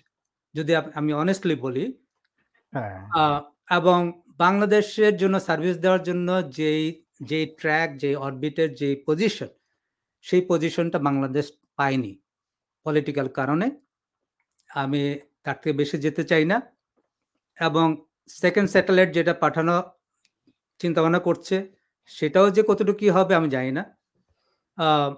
তবে স্যাটেলাইট পাঠানো মানুষকে উৎসাহ দেওয়া, মানুষকে ইন্সপায়ার করে, সেই ব্যাপারে আমার কোনো অমত নেই। কিন্তু আমার অমত এখানেই যে যে কোনো একটা স্টেপ নেওয়ার আগে আমাদের আগে ফাউন্ডেশন তৈরি করতে হবে। জি। আপনি বেশ গুরুত্বপূর্ণ কিছু কথা বললেন যে ফাউন্ডেশন ছাড়া তো কোনো কিছু গড়ে তোলা সম্ভব না। আগে ফাউন্ডেশন পরে স্বপ্ন দেখা কিংবা পরে গড়ে তোলা। এবং আপনি খুব জরুরি একটা কথা বলেছেন যে বাংলাদেশ হওয়ার পরে প্রথম ফোকাস যেটা হওয়া উচিত ছিল সেটা হওয়া উচিত ছিল শিক্ষার উপরে। যেটা হয়নি শিক্ষা সায়েন্স ম্যাথ স্টেম যেটা, সেটা হয়নি। যেটা চীন কিংবা ভারত, ওরা কিন্তু আগে ওদের সাস্টেনেবল ফাউন্ডেশনটা তৈরি করেছিল, যেটা ধরে রাখতে পেরেছে পারেনি বাংলাদেশ কিংবা পাকিস্তান। সেই জন্য যেটা এখন হাবুডুবু খাচ্ছে। আর there is it's not never too late কারণ পঞ্চাশ বছর আমাদের আয়ুর জন্য অনেক, আমরা বেশি বছর বাঁচি না, কিন্তু একটা জাতির জন্য পঞ্চাশ বছর কিছু না, এখনও সময় আছে। আমাদের কিছু সৎ মানুষ দরকার যারা পরিকল্পনা করতে পারে এবং যারা ভবিষ্যৎ দেখতে পারে। এবার ভবিষ্যৎ দেখতে পারে, যারা ইতিহাস জানে। মাসেদের একটা বিখ্যাত কথা আছে যে তার জাতির পাঁচশো বছরের ইতিহাস জানে, সে বলতে পারে আগামী পঞ্চাশ বছর কেমন যাবে। নেহরু কিংবা মাও সেতুং তারা দেখতে পেরেছিল যে পঞ্চাশ বছর পরে ভারত কিংবা চীন কোথায় পৌঁছাবে। আমরা যদি মনে করি ছোটবেলায় আমরা চীনের মানুষদের দেখতাম যে ওই ঢোলা ঢোলা কোট পরে ঘুরত এবং ভারতের মানুষরা যে মারুতি গাড়ি চালাতো। তখন কিন্তু পাকিস্তানে খুব দামি দামি গাড়ি চলতো এবং যারা অ্যাফোর্ড করতে পারতো অবশ্যই।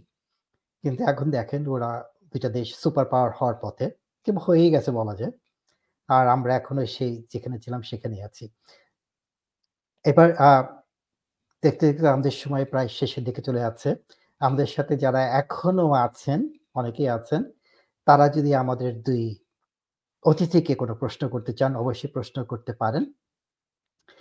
এর মধ্যে আমি শেষের প্রশ্ন নিয়ে ডক্টর নুরনবী আপনার কাছে যাচ্ছি। প্রশ্নটা হলো যে ছোট একটা ভূমিকা বলি। পৃথিবীতে রেমিটেন্স আমাদের সবচেয়ে বড় সম্পদ হচ্ছে আমাদের জনসম্পদ।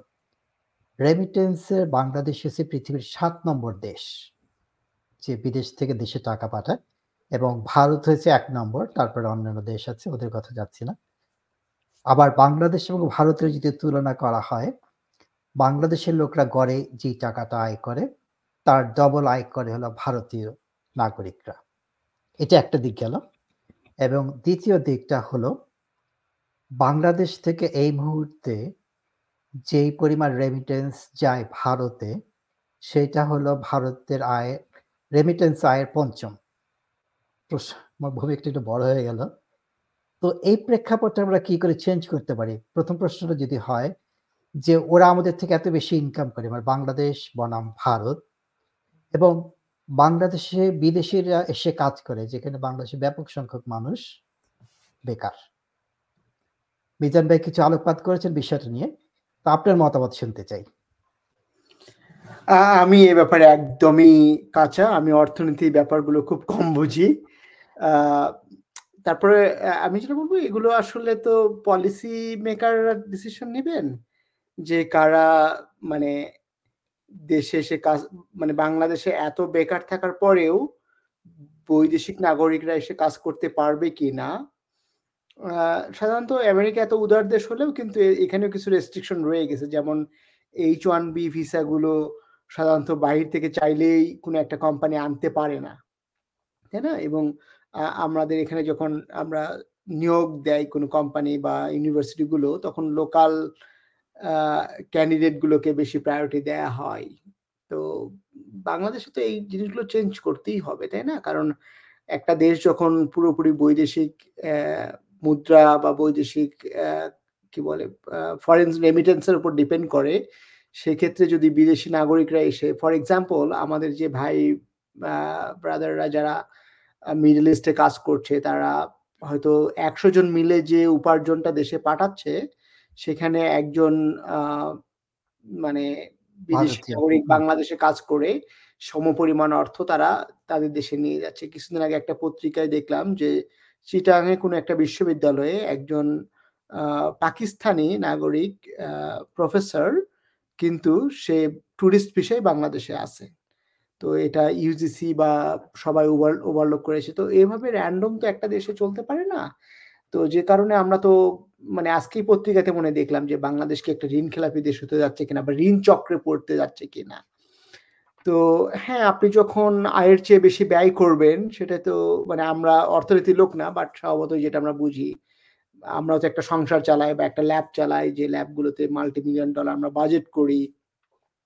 যে সে অনুযায়ী গ্র্যান্ট আনতে হয় যে কত টাকা আমরা খরচ করতে হবে একটা পোস্ট পোস্ট ডক্টর সায়েন্টিস্টদের সেলারি কত, পিএইচডি স্টুডেন্টদের স্যালারি কত, আমার বছরে কতগুলো কত লক্ষ ডলারের কেমিক্যাল কিনতে হবে।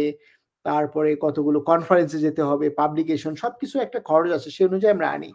তো ছোট একটা মানে এখান থেকে এক্সপিরিয়েন্সে যেটা বলে যে cut your coat according to your cloth. আপনি চাইলেই তো র‍্যান্ডম ঋণ করে যেমন আমরা চাইলেই এখানে আপনি একটা $১,০০,০০০ এর একটা গাড়ি চাইলেই কালকে আপনাকে দেওয়ার জন্য বসে আছে।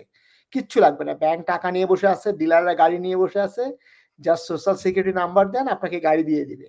মাসে, মাসে আপনাকে লোন শোধ করতে হবে, তাই না? বাড়িগুলোও একই অবস্থা। ৩০ বছরে আপনি বাড়ি কিনবেন, আপনাকে হয়তো ফাইভ পার্সেন্ট বা 10% বা 20% হাইলি দিয়ে বাড়ি নিচ্ছেন। আগামী ৩০ বছর ধরে আপনাকে ঘানি টাটেন টানতে হবে।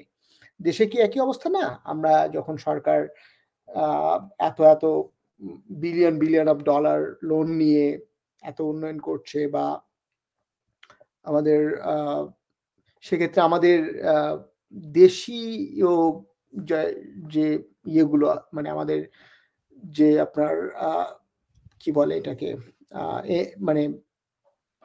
জি, হ্যাঁ, মানে হ্যাঁ। আমাদের হ্যাঁ, মানে আমাদের দেশেই এই রি গুলো কেন ডেভেলপ করছি না? আমাদের কেন বিদেশ থেকে মানে একজন এক্সপার্টকে এনে ফার্মাসিউটিক্যাল কোম্পানিতে কিছুদিন আগে শুনলাম যে স্কয়ার এর ডি চালাচ্ছে ইন্ডিয়ান একজন সায়েন্টিস্ট। কেন আমাদের বাংলাদেশে বাংলাদেশি কোনো সায়েন্টিস্ট কেন নিতে পারল না বা করতে পারল না? আদৌ কি বাংলাদেশী কোনো সায়েন্টিস্ট এত মানে এক্সপিরিয়েন্স না? নাকি তারা অন্য মানে uh I have no idea গার্মেন্টস গুলোতে আমি যথাযথ শুনি অহরহ শুনি। গার্মেন্টস কোম্পানিগুলোর বড়, বড় মানে হাইলি পেইড জব গুলোই সব শ্রীলঙ্কান, ইন্ডিয়ান ভরা। তো দেশের একটা অবকাঠামোগুলো আইনের মধ্যে আসতে হবে। বাংলাদেশ ছোট দেশ হলেও তাদের একটা নির্দিষ্ট ইয়ে থাকতে হবে যে দেশেই যদি আপনার ফর্টি থার্টি পার্সেন্ট মতো বেকার, ইউনিভার্সিটি পাস যুবকরা বেকার। সেখানে কেন বিদেশি নাগরিকরা জব পেতে পারে বা এত সহজে কেন পায় তারা? আমাদের বাংলাদেশি গ্র্যাজুয়েটরা কেন পায় না? এটা সরকারকে কঠোর হতে হবে। অ্যা রেমিট্যান্স কেন আমরা বাইরে যখন যাই $৫০০ বা $১,০০০ নিয়ে যেতেও হিমশিম খেতে হয়। তাহলে এই বিদেশি নাগরিকরা যারা জব করছে তারা টাকাগুলো কীভাবে ডলারগুলো কীভাবে পাঠায়? তারা কি বাংলাদেশী টাকায় পাঠাচ্ছে না ডলারে পাঠাচ্ছে এবং কীভাবে যাচ্ছে? ডলারেই যাচ্ছে ফর বাংলাদেশের টাকা তো ব্যবহার করতে পারবে না। আপনি খুবই সুন্দর কিছু পয়েন্ট বললেন। যেহেতু বিষয়টার গুরুত্ব অনেক, আমি একই জিনিস মিজান ভাইকেও জিজ্ঞেস করব। অর্থনীতি নিয়ে কথা হচ্ছিল। অর্থনীতি বেশ আগের কথা আমি যখন এখানকার বিশ্ববিদ্যালয়ে পড়ি, তখন একজন অর্থনীতির প্রফেসর বলছিলেন ক্লাসে যে, "মার্কিন অর্থনীতি এভাবে তৈরি করা যে তুমি নিজে সিদ্ধান্ত নিবা যে তুমি কি করতে চাও। আপনি ক্রেডিট কার্ড নিয়ে অনেক কেনাকাটি করলেন এবং মনে করলেন যে মাসে ৳২০ করে দিব এবং বাকি জীবন শৃঙ্খলার মধ্যে পড়ে গেলেন। যে অনেকটা বন্দী জীবন কিংবা দাসের জীবন হয়ে গেল। আপনি যা আয় করেন বিল দিয়ে শেষ করেন। আবার আপনি যদি বুদ্ধিমান হন, তাহলে আপনি টাকা নিয়ে একটা বাড়ি কিনতে পারেন। ১০ বছর, ২০ বছর, ৩০ বছর পে অফ করতে পারেন। তখন বাড়িটা আপনার। So decision is years." Mizan ভাই খুব সুন্দর করে বলেছিলেন যে সাস্টেনেবল এখন ক্রেডিট কার্ড কোনো সাস্টেইনেবল ওয়ে অফ স্পে স্পেন্ডিচার না। যদি এক্সপেন্ড মানে এক্সপেন্স যদি করতে হয় তাহলে আমাদের চিন্তা করেই করতে হবে। ভাই আপনার কাছে সেম প্রশ্ন করছি। যেমন আপনি যেহেতু ফলো করেন বাংলাদেশকে এবং অন্যান্য দেশেও যান। বাংলাদেশে যেমন ধরেন গার্মেন্টস এর যে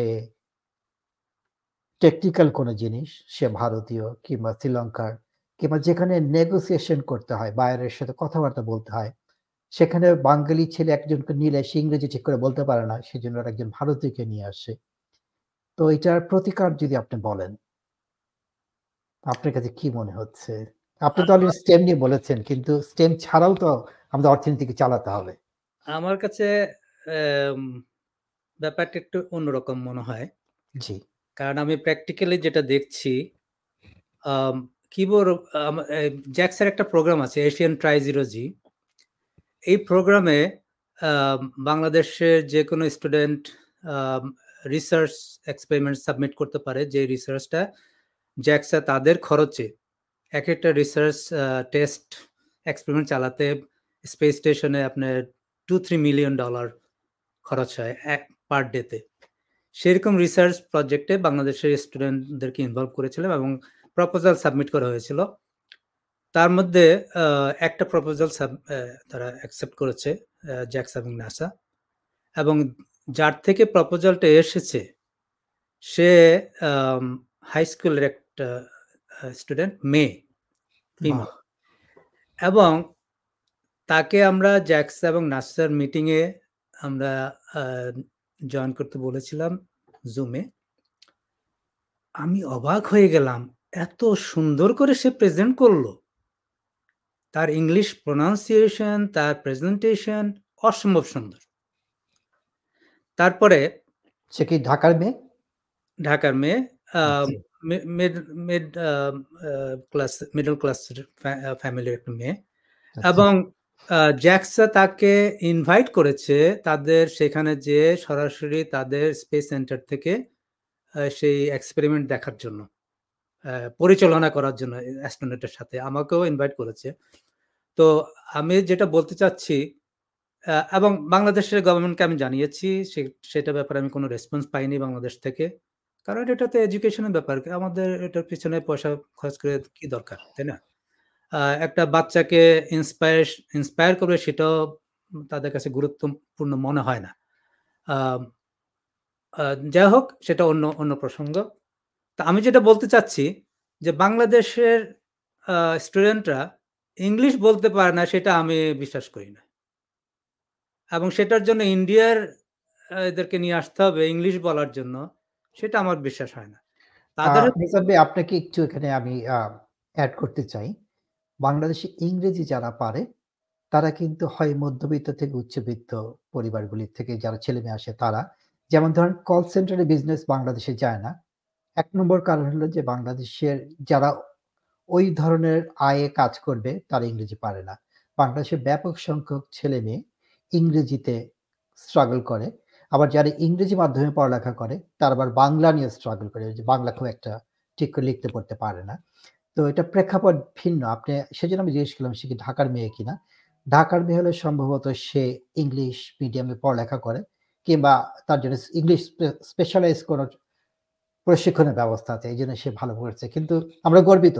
মেয়েটা যে পরিমাণ অ্যাচিভমেন্ট এবং যেভাবে প্রেজেন্ট করেছে, কারণ আমাদের দেশে তো এখন হয়তো হচ্ছে যে প্রেজেন্টেশন স্কিলটাও শেখানো হয় না, যে অনেক মানুষের সামনে কিছু বুঝিয়ে বলা। আমরা হয়তো অল্প কথা বলি না না হলে রাগ করে বসে থাকি যে আমার কথা শুনলো না। কিন্তু নিজে যে যুক্তি তর্ক দিয়ে বোঝাতে হবে এবং নিজের আইডিয়াটা যদি ঠিক থাকে তাহলে ওটা স্টাবলিশ করতে হবে। সেই জিনিসটা আমাদের কালচারে কিন্তু খুব একটা বেশি নাই। আমরা কম কথার মানুষ, রাগ করতে বেশি ভালোবাসি, আমরা অভিমান বেশি, আবেগ বেশি। তো জি জি। কিন্তু যে নেগোসিয়েশন যেমন সায়েন্সের বাইরে সায়েন্স টেকনোলজি যেমন নেগোসিয়েশন যখন করতে হয় আমি যেমন ব্যবসা প্রশাসনের ছাত্র কিংবা ওইটা নিয়ে কাজ করি আপনাকে কিন্তু অন দ্য স্পট চিন্তা করতে হবে যে কি প্রাইস দিলে ও অ্যাকসেপ্ট করবে এবং সাথে সাথে আপনার যে প্রফিটটা আপনি আশা করছেন সেটাও থাকবে। সেখানে তার বলা যাবে না তুমি বর্ষা আমি হিসাব করে আসি। আর কথাবার্তায় এদেশে যেমন সেলসম্যানশিপটা খুবই ভালো, আমেরিকা কিংবা ইউরোপের ইন্ডিয়ানরা এগিয়ে এসেছে, সেজন্য দেখা যায় ওদের স্টেমের সাথে ওদের প্রেজেন্টেশন স্কিলও ভালো। এই জন্য বড় বড় যে অর্গানাইজেশন গুগল বলেন মাইক্রোসফট বলেন, সবই কিন্তু ভারতীয়রা চালাচ্ছে। হোয়াইট হাউসে কিন্তু একেবারে কাছাকাছি চলে গেছে। আমাদের সেই ব্রিটেন যে দেশটা পৃথিবীকে একসময় শাসন করত, ওখানে কিন্তু ভারতীয়রা চালাচ্ছে। তো পৃথিবী এখন এমন একটা পর্যায়ে পৌঁছেছে যে ভারতীয় স্কিলের উপরে পুরোটাই ডিপেন্ডেন্ট আপনি যদি মধ্যপ্রাচ্যে যান, তাহলে দেখা যাবে যে সব ভারতীয়রাই চালাচ্ছে এবং বাংলাদেশ সেটা ব্যতিক্রম না। আপনি যে উদ্যোগটা নিয়েছেন যে ট্রেন দ্য ট্রেনার্স আমার মনে হয় এটা শুধু সায়েন্স টেকনোলজি ইঞ্জিনিয়ারিং ম্যাথ ছাড়াও অন্যান্য ক্ষেত্রেও ছড়িয়ে দিতে হবে। নুরনবী ভাই, আপনি বায়ো ইঞ্জিনিয়ারিং আছেন। আপনি যদি পরবর্তী উদ্যোগ নেন যে ট্রেন দ্য ট্রেনার্স আমাদের যে দায়বদ্ধতা বাংলাদেশের প্রতি ওইটা একদম ট্রেন দ্য ট্রেনার্স ওরা যদি ছড়িয়ে দিতে হবে আমরা পাঁচজনকে শেখাতে পারি পাঁচজন আরও পাঁচজনকে শেখালো এভাবে বাড়তে থাকবে। এখানে একটা একটা ব্যাপার আমি অ্যাড করছি। আমরা নাম দিয়েছি STEM X three sixty five extra দিয়েছি আপনি যেটা বললেন আরও অন্য কিছু। এক্স মানে আরও অন্য কিছু। এখানে আর্ট থাকবে মিউজিক থাকবে ইকোনমিক্স থাকবে সায়েন্স ইয়েস মিলিয়ে এক্স এবং থ্রি সিক্সটি ফাইভ হলো সারা বছর ধরে। সারা বছর ধরে সবাই এটা শিখবে। তো সেই সেই স্কোপটা আমরা রেখেছি। আমরা science technology engineering mathematics art এগুলো দিয়ে শুরু করেছি, আস্তে আস্তে আরও জিনিস। হ্যাঁ আপনি যেটা বললেন যে নেগোসিয়েশন বাংলাদেশের কালচার অনুযায়ী আমাদের আমাদের সময়, যেমন আমি যেটা বললাম, আমাদের একটা পেপার লিখলাম বাংলাদেশে। বাংলাদেশে এখন যদি কেউ পিয়ার রিভিউ করে, আমরা মাইন্ড করি। ও এটা কমেন্ট করেছে। তার সঙ্গে রাগারাগি হয়ে যায় ইয়ে হয়ে যায়। তো এই এই কালচারটা বাংলাদেশে নেই।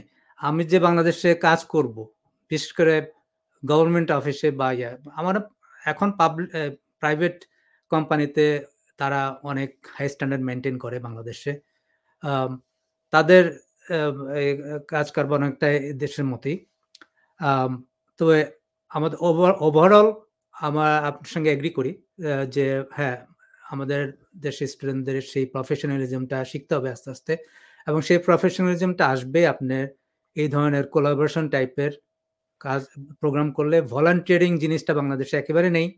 ভলান্টিয়ারিং করা সবারই উদ্দেশ্য থাকে। যেমন স্ট্যামেজিকে আমার এই প্রোগ্রামে কেউ আসলে তাদের প্রথম উদ্দেশ্য আমি কি এমআইটিতে যেতে পারব? আমি কি হারভার্ডে যেতে পারব? আমি কি করতে পারব? না তোমার সেটা সেটা মেন জিনিস না।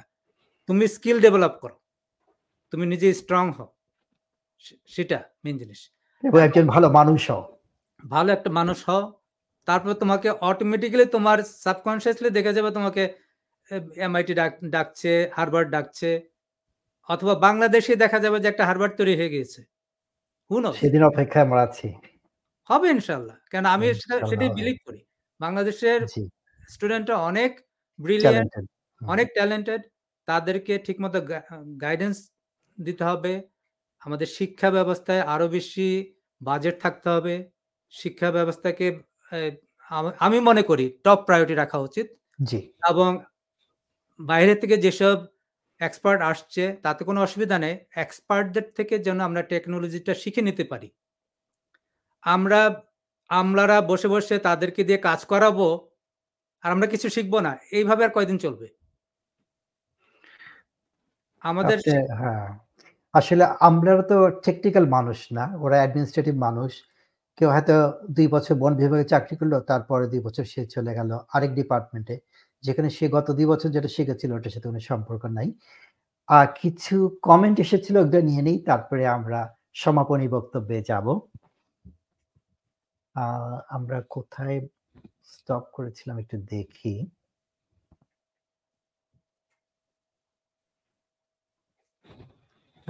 প্রডিউসারকে বলছি যদি কমেন্টগুলি স্ক্রিনে দেওয়া হয়।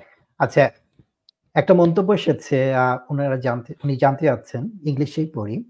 I want to know why the industries are companies of Bangladesh are not willing to collaborate with the university are unwilling to give funds এই প্রশ্নটার উত্তর মিজান ভাই, আপনি যদি দেন। আমি আমার প্র্যাকটিক্যাল একটা এক্সপিরিয়েন্স থেকে বলি।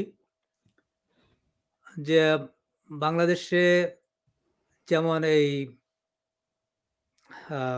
স্ট্যাম এডুকেশন বলেন জিরো রোবোটিক্স বলেন কিবোর্ড রোবট প্রোগ্রামিং চ্যালেঞ্জ বলেন এই ব্যাপারে বাংলাদেশের বিভিন্ন ইউনিভার্সিটিতে আমি এটাকে কিছুটা কারিকুলাম বেসড করার চিন্তা ভাবনা করেছিলাম এবং সেখানে ল্যাব হবে রিসার্চ হবে, বিভিন্ন জিনিস।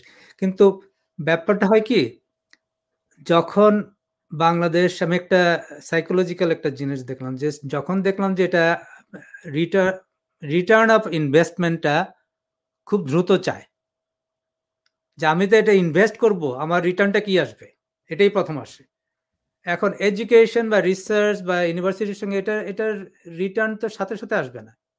সেই জন্য তারা ইন্টারেস্টেড হয় না এসব এসব ব্যাপারে। কারণ আমার তো রিটার্ন আসতে হবে। আমার আমি যে ইনভেস্টটা করব আমি যে হান্ড্রেড থাউজেন্ড ডলার জিরো রোবোটিক্সের জন্য স্পেন্ড করব বাংলাদেশের স্টুডেন্টদের জন্য আমার লাভটা কোথায়? সরাসরি লাভ খোঁজে। সরাসরি লাভ। আমাদের এই মানসিকতা থেকে হয়ে আসতে হবে কারণ শিক্ষার মধ্যে যে বিনিয়োগ সেটা কিন্তু একদিনে আসবে না ওটা ফল পেতে সময় লাগবে। যেটা ভারত কিংবা চীনকে পঞ্চাশ বছর অপেক্ষা করতে হয়েছিল। আমাদের হয়তো সেরকম একটা সময়, এই মুহূর্তে যদি আমরা পরিকল্পনা নেই, তো সেরকম সময় লাগবে। কুদরতে খোদা কিছু মন্তব্য করেছেন, উনার শেষের লাইন থেকে পড়ছি। ভারতীয়দের কথা বলাচ্ছে, ভারত থেকে যদি কাউকে চাকরি দেওয়া হয়, তাহলে সে দক্ষতাই মূল শক্তি। আসলেও তাই কারণ অনেক বাঙালি মালিক তারা ভারতীয় কিংবা শ্রীলঙ্কার মানুষকে যখন চাকরি দেয়, সে তো তার হিসাবটা বোঝে। সে যদি তাকে মাসে ফাইভ থাউজেন্ড ইউএস ডলার বেতন দেয়, ওর থেকে নিশ্চয়ই টেন থাউজেন্ড মিনিমাম সে প্রোডাক্টিভিটি পায়। প্রোডাক্টিভিটি তো আমরা সবাই বুঝি, দিনের শেষে হিসাবটা। তো এটাই কারণ যে আমাদের দক্ষ জনবল, আমাদের জনবল আছে ঠিকই। প্রথমে আমি কিছুক্ষণ আগে যেটা উল্লেখ করলাম যে আমাদের আয় ভারতীয়দের গড়ায় থেকে অর্ধেকেরও কম। কারণ আমরা করি হলো লো স্কিল জব যেগুলি, একেবারে অত মিনিমাম স্কিল যেখানে লাগে। আর ভারতীয়রা কিংবা অন্যান্য দেশের মানুষরা হাই স্কিলের কাজ করে। আজাদ এখেয়াম আমার কাছের একজন মানুষ, যারা সি থাকেন, তিনি লিখেছেন প্রবলেম সলভিং অ্যাটিচিউড যাদের আছে, তাদের রিওয়ার্ড বা রেকগনাইজ করলে আউটকামটা ভালো হতে পারে। দ্যাট ইজ ট্রু আবার লেগে থাকতে হবে প্রথমেই যদি রিওয়ার্ড কিংবা অ্যাওয়ার্ডের আশা করে, সেটা থেকে যেটা মিজান ভাই বারে বারে এমফেসিস দিচ্ছেন হার্ভার্ড এমআইটি লক্ষ্য হতে পারে না, লক্ষ্য হতে পারে স্কিল অ্যাচিভ করা ড্রিম ফুলফিল করা এবং ডক্টর নুরনবী যেটা বলছিলেন, না পারিলে দেখো শতবার। আউট অফ বক্স চিন্তা করা। যে জিনিস আছে ওটা মুখস্থ করতে লাভ নাই, কারণ ওইটা তো হয়েই আছে, ওইটা নতুন নতুনত্ব কিছু নাই। পৃথিবীকে, দেশটাকে সভ্যতাকে এগিয়ে নিতে হলে নতুন কিছু আনতে হবে। তো দেখতে দেখতে আমাদের সময় একেবারেই শেষ প্রথমেই ডক্টর নুরনবী আপনার কাছে যাচ্ছি আজকের অভিজ্ঞতা কেমন হলো ভার্চুয়ালের সাথে এবং দর্শকদের উদ্দেশ্যে যদি আপনার কিছু শেষের কথা বলার থাকে খুব ভালো লাগল। কারণ মিজান ভাইয়ের সাথে অনেক দিন পরে ভার্চুয়ালি দেখা করতে পারলাম। এটা হচ্ছে অনেক বড় একটা পাওয়া। চার বছর আগে বস্টন ছেড়েছি but it's a great place in earth. আমি অনেক অনেক সময় মজা করে বলি যে অ্যালিয়েনরাও বস্টনে আসে গবেষণা শিখতে। So it's a Boston is a a great place in the earth for science, MIT, Harvard, Tufts you অনেক বড়, বড় ইউনিভার্সিটি যেখানে প্রতিনিয়ত অনেক নতুন, নতুন you উদ্ভাবন হচ্ছে যেমন মডার্না ভ্যাকসিনটা ওখানেই ডেভেলপ করা। তারপরে একসময় মাইক্রোসফট ওখানে ছিল। ফেসবুকও ওখান থেকে উঠে আসা। অনেক ছোট শহর বাট অনেক ডাইনামিক। তো মিজান ভাই হচ্ছে এমআইটির অনেক বড় একটা ল্যাবের সাথে জড়িত। খুবই know বাংলাদেশে অনেক পরিচিত মুখ। আপনার সাথে আমার বেশিদিন আগের পরিচয় না, মাত্র ৬ মাস। তার মাঝে আবারও আপনার সঙ্গে দেখা হয়ে গেল। তো এটা একটা ভালো আড্ডা হলো। ক্রিসমাস সাথে, সাথে কিন্তু প্রচুর দর্শক শ্রোতা এই মুহূর্তে আমাদের সাথে ছিলেন, যুক্ত ছিলেন এবং পরবর্তীতে দেখবেন। তাদের উদ্দেশ্যেও কিছু বলেন। হ্যাঁ, কি বলব? আশা করি যে কথাগুলো বললাম হয়তো ২-১ মূল্যবান কোনো কথা হয়তো কারও কাজে লাগবে বা টেক হোম মেসেজ যাকে বলে। You জাস্ট এটা হচ্ছে আমি যা কিছু বলেছি এটা আমার ব্যক্তিগত মতামত, ব্যক্তিগত আমার অভিজ্ঞতা থেকে বলা। এমন না যে এটাই চিরন্তন সত্য বা এটাই সঠিক। তাই না? সত্য সঠিক এটা কাল, ক্ষেত্র, ব্যক্তি বিশেষে ভিন্ন হতে পারে। এক একজনের ক্ষেত্রে এক একটা কাজে লাগবে। যেটা আমার ক্ষেত্রে কাজে লেগেছে এটা অন্যের ক্ষেত্রেও লাগবে এমন কিছু না। বাট ওই মূলত ওটাই যে আমরা সবসময় যদি একটা স্বপ্ন থাকে এবং ওই স্বপ্নটা পূরণ করতে কতগুলো ধাপ পেরোতে হবে এবং ধাপ পেরোতে হলে কতটুকু যেটাকে বলে মাইন্ডসেট যেটা বলে যে আমরা অনেক সময় ১০ ঘণ্টা ড্রাইভ করেও বোরিং হই না? অত অনেক সময় দেখা যায় ৩০ মিনিট ড্রাইভ করতে গেলেও বোর হয়ে যাই। তো এটা উদ্দেশ্যটা কি? যেমন আমি যদি কোনো প্রিয়জনকে দেখতে যেতে চাই, বাংলাদেশে যেমন আমার ২৪ ঘণ্টা থেকে ৩৬ ঘণ্টা লেগে যায়। Still we don't get tired কারণ আমরা যাচ্ছি বাংলাদেশে যাচ্ছি, প্রিয়জনকে দেখতে যাচ্ছি। কিন্তু একই সময় হয়তো দেখা গেল এখানে এখান থেকে হয়তো আমি নিউ ইয়র্কে যাব, মাঝে ডালাসে ট্রানজিট দুই ঘন্টাতেই বিরক্ত লেগে যায়। আরে ট্রানজিট কেন? ডিরেক্ট একটা ফ্লাইট হলে হলো। তো তো ব্যাপারটা হচ্ছে আমরা আসলে কোন উদ্দেশ্যে করছি, সে উদ্দেশ্যটা কেমন সেটাকে আমাদেরকে এক্সাইট করে কিনা? আ আরেকটা জিনিস আমি যেটা সবসময় মনে প্রাণে ধারণ করি যে অনেকে বলে না ওয়ার্ক লাইফ ব্যালেন্স। তো অ্যাকচুয়ালি যদি আপনার কাজটা যদি আপনার জীবনেরই একটা অংশ হয়ে যায় তাহলে কিন্তু আর ব্যালেন্স রাখতে হয় না। কাজটা জীবনেরই একটা অংশ হয়ে যায়। আনন্দের। আনন্দের হয়ে যায়। যেমন আমার ক্ষেত্রে যেটা আমি যেটা করি আমার খুবই ভালো লাগে। অনেক সময় দিনে ১৮ ঘণ্টা ১৬ ঘন্টাও কাজ হয়ে যায়। সপ্তাহে অনেক সময় সাত দিনই কাজ করছি। বাট ইন দ্য এন্ড আমার কাছে মনে হয় যে I was enjoying my life, enjoying my day, enjoying my family. তো অনেক ধন্যবাদ। আপনি খুব সুন্দর করে বললেন। আপনাকে এত ব্যস্ততার মধ্যেও আমাদের সময় দিলেন। শুক্রবার সন্ধ্যা মানে আপনি কর্মব্যস্ত ছিলেন। তারপরে সময় দিলেন। শুনলাম আপনার বাসায় অনেক অতিথিও আছে। তারপরে সময় দিলেন। ধন্যবাদ, কৃতজ্ঞতা। আপনার সাথে আবারও দেখাবে ভালো থাকবেন, সুন্দর থাকবেন। মিজান ভাই, আপনার কাছে আসি। আপনার সমাপনী বক্তব্য আমাদের সবার জন্য, আমাদের দর্শক শ্রোতা থেকে আরম্ভ করে ভবিষ্যতে যারা শুনবেন অথবা দেখবেন তাদের সবার উদ্দেশ্যে কিছু বলেন। প্রথমে আমি কাজী হাসান ভাইকে জানাচ্ছি আমার আন্তরিক ধন্যবাদ। আজকের প্রোগ্রামটা করার জন্য এবং খুবই একটা ভালো প্রোগ্রাম। আর অনেকদিন পরে আমি নুরুন নবীকে খুঁজে পেয়ে আমি আনন্দিত হয়েছি। ওই যে বললেন হাসি মুখ, ওর হাসি মুখটা সবসময় দেখতাম। একসময় আমি কিন্তু এরকম হাসি মুখ ছিল। না আপনি এখনও আমার আত্মীয়স্বজন সবাই কিন্তু আমার ছোটবেলায় হাসি দেখতে আসতো আমার বাসায়। আচ্ছা। দেখার জন্য আসতো। আর এই ধরনের প্রোগ্রাম আমার মনে হয় আরও করা উচিত আম আমাদের বাংলাদেশের প্রেক্ষাপটে। আর আমি সবার জন্য যে কথা বলব আমি বিশেষ করে নেক্সট জেনারেশনের জন্য বলি। আমি সাধারণত উপদেশ দেই না। আমি কাজ করে দেখাই।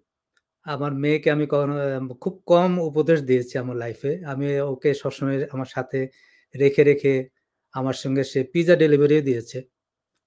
দেখেছে লাইফ কত কঠিন। আমার সাথে সে অনেক কষ্ট করেছে। লাইফ যে এত ইজি না, আমি তাকে কখনো কু মনে পড়বে বা কোথাও আমি কখনো ইন্সপায়ার করিনি সেই ব্যা- সেই ব্যাপারে আমি তুমি তুমি নিজে নিজে ট্রাই করো, নিজে নিজে শিখো। যেটা আমি করেছি সারা অল লাইফে নিজে ট্রাই করেছি। নিজে নিজে বই পড়েছি। আমাকে কেউ বলবে এটা পড়ো বা সেটা পড়ো আমি একটু একটু স্বাধীন চেতা ছিলাম আর কি। আমি নিজে নিজে করার প্রতি খুব একটা বেশি আগ্রহ ছিল। তো আরেকটা জিনিস ব্যাপারে আমি যেটা বলতে চাচ্ছি যে, আমরা এ দেশে বাঙালি যারা আছি আমাদের বাংলাদেশিরা কিন্তু খুবই সিনসিয়ার তারা যেখানে কাজ করছে, বিশেষ করে টেকনোলজি লাইনে বা অন্য, অন্যান্য লাইনেও তারা খুব সিরিয়াসলি কাজ করে। আর ইন্ডিয়ানদের ব্যাপারে আপনারা যেটা বল, আমরা শুনি ইন্ডিয়ানা বিভিন্ন জায়গায় চলে গিয়েছে, বিভিন্ন বড় বড় কোম্পানিতে ওদের জিনিসটা যে ওরা খুব প্রফেশনাল ওরা সেলস মাইন্ডেড এবং হার্ডওয়ার্কগুলো কিন্তু বাংলাদেশিরাই বেশি করে। এবং ইন্ডিয়ানরা সেটা প্রেজেন্ট করে। ওরা প্রেজেন্ট করতে পছন্দ করে, ওরা টেস্ট করতে পছন্দ করে। টেস্ট করতে গিয়ে ওরা সব জেনে ফেলে। তাই বলে আমি বলব না যে ইন্ডিয়ানরা আমাদের থেকে অনেক বেশি ট্যালেন্টেড, অনেক বেশি স্মার্ট। নো। আমি মনে করি আমাদের বাংলাদেশিরা একই জায়গার মানুষ আমাদের অনেক ট্যালেন্ট আছে। তা না হলে বাংলাদেশ আজকে এই পর্যায়ে আস- আসতো না। আমাদের বাংলাদেশকে কেউ এসে দিয়ে যায়নি কোনো কিছু। একটা গরিব দেশ ছিল। স্বাধীনতার পরে কিছুই ছিল না। সব ভেঙে চুরে সে আমাদের ইন্টেলেকচুয়ালদেরকে মেরে মেরে দিয়ে গিয়েছে। সব কিছু জিরোতে দিয়ে আমাদেরকে আবার শুরু করতে দিয়েছে। আমাদের সমস্যাটা যেটা হলো যে আমরা নিজেরা মারামারি করে শেষ হয়ে যাচ্ছি। সেটা আমাদের সমস্যা। এবং মারামারি, রাজনীতি এগুলো নিয়ে আমরা বেশি ব্যস্ত ছিলাম। আমাদের যে এত ট্যালেন্ট আছে, আমাদের যে এত মাথা আছে, এই মাথাকে আমরা ইউজ কীভাবে সেটার দিকে কেউই কিন্তু মনোযোগ দেয়নি। এডুকেশনের দিকে কেউই কোনো মানে শক্তভাবে এটা দেখেনি যে এডুকেশনটা ইম্পর্টেন্ট এতগুলো মানুষ, এটাই তো আমি বলব এটা আল্লাহর দেওয়া, ইচ্ছা করে দেওয়া হয়েছে, তোমাদেরকে মানুষ দেওয়া হয়েছে, তোমরা এই মানুষকে ইউজ করো। প্রত্যেকে ব্রিলিয়ান্ট ইন জেনারেল সবাই একই ব্রেন তো আমি বলব বাংলাদেশি যারা নেক্সট জেনারেশন আছে, তারা নিজে নিজে চেষ্টা করুক। তারা যেটা যে কাজটাই করবে, সেটা সিনসিয়ারলি করুক এবং অনেস্টলি করুক। Honest honest is the best policy এবং হার্ড ওয়ার্ক করো। কোনো কিছু সহজে পাওয়ার চেষ্টা করবে না। অনেক কষ্ট করতে হবে। ধরি আমি একেবারে এমআইটিতে যাব, আমি হারবার্ডে যাব, এরকম চিন্তা করবে না। কাজ করো, চেষ্টা করো, তোমাকে অটোমেটিক্যালি নিয়ে যাবে। তো সেটাই আমার শেষ মেসেজ সবার জন্য। আর ধন্যবাদ সবাইকে আজকের প্রোগ্রামটা দেখার জন্য। আপনাকে অশেষ ধন্যবাদ, বিধান ভাই। আপনার সাথে ভবিষ্যতে আবারও যোগাযোগ করব। ভিন্ন কোনো প্রসঙ্গ নিয়ে আলোচনা করার জন্য আপনার থেকে শুনে এবং ডক্টর নরবি আপনার থেকেও শুনে আমরা আজকে অনেক সমৃদ্ধ হয়েছি। দর্শক শ্রোতা যারা ছিলেন তারাও সমৃদ্ধ হয়েছেন। আমরা যে জিনিসটা শিখলাম, জানলাম, বুঝলাম আজকে সেটা হলো যে মুখস্থ করে খুব একটা আগানো যায় না। স্টেম যেটা সায়েন্স টেকনোলজি ইঞ্জিনিয়ারিং ম্যাথ এই বিষয়ে আমাদের এমফেসিস দিতে হবে। সাথে এক্সও আছে। কিন্তু বর্তমান বিশ্বে টিকে থাকার জন্য আমরা যেরকম সবাই সেলফোন ব্যবহার করি, এই উদাহরণটা বারে বারে দেওয়া যেতে পারে। এখন সেলফোন ব্যবহার সবাই করতে পারি, কিন্তু সেলফোনকে যে নেক্সট লেভেলে নিয়ে যাওয়ার উদ্ভাবন করতে দেওয়া হয় কাউকে, অনেকেই হতে পারবে না। ফোর্থ ইন্ডাস্ট্রিয়াল রেভলিউশন নিয়ে বাংলাদেশে প্রচুর কথাবার্তা হয়। ওই বিষয়ে আমরা এখন কোন ভূমিকা রাখতে চাই? একদল বানাবে, আরেক দল ব্যবহার করবে। উদ্ভাবন করবে একদল আরেক দল ওইটা ব্যবহার করবে। আমরা যদি ফোকাস করি যে আমরা শুধু ব্যবহারই করব না, উদ্ভাবনও করব, তাহলে আমাদের সেই বেসিকে ফিরে যেতে হবে। আমাদের অঙ্ক শিখতে হবে, বিজ্ঞান শিখতে হবে এবং আউট অফ বক্স চিন্তা করতে হবে। বন্ধুরা, সবাইকে অশেষ ধন্যবাদ যারা আমাদের সাথে যুক্ত ছিলেন। পরবর্তী অনুষ্ঠানে যোগ দেওয়ার জন্য আপনাদের আমন্ত্রণ জানাচ্ছি। ভালো থাকবেন, সুন্দর থাকবেন। আবারও দেখা হবে খুব শীঘ্রই।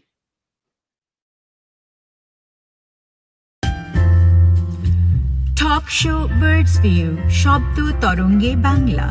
বাংলা ও বাঙালির সংস্কৃতি, অর্থনীতি, সমাজ ও রাজনীতি ভাবনা নিয়ে পাক্ষিক অন্তর্জাল আড্ডা।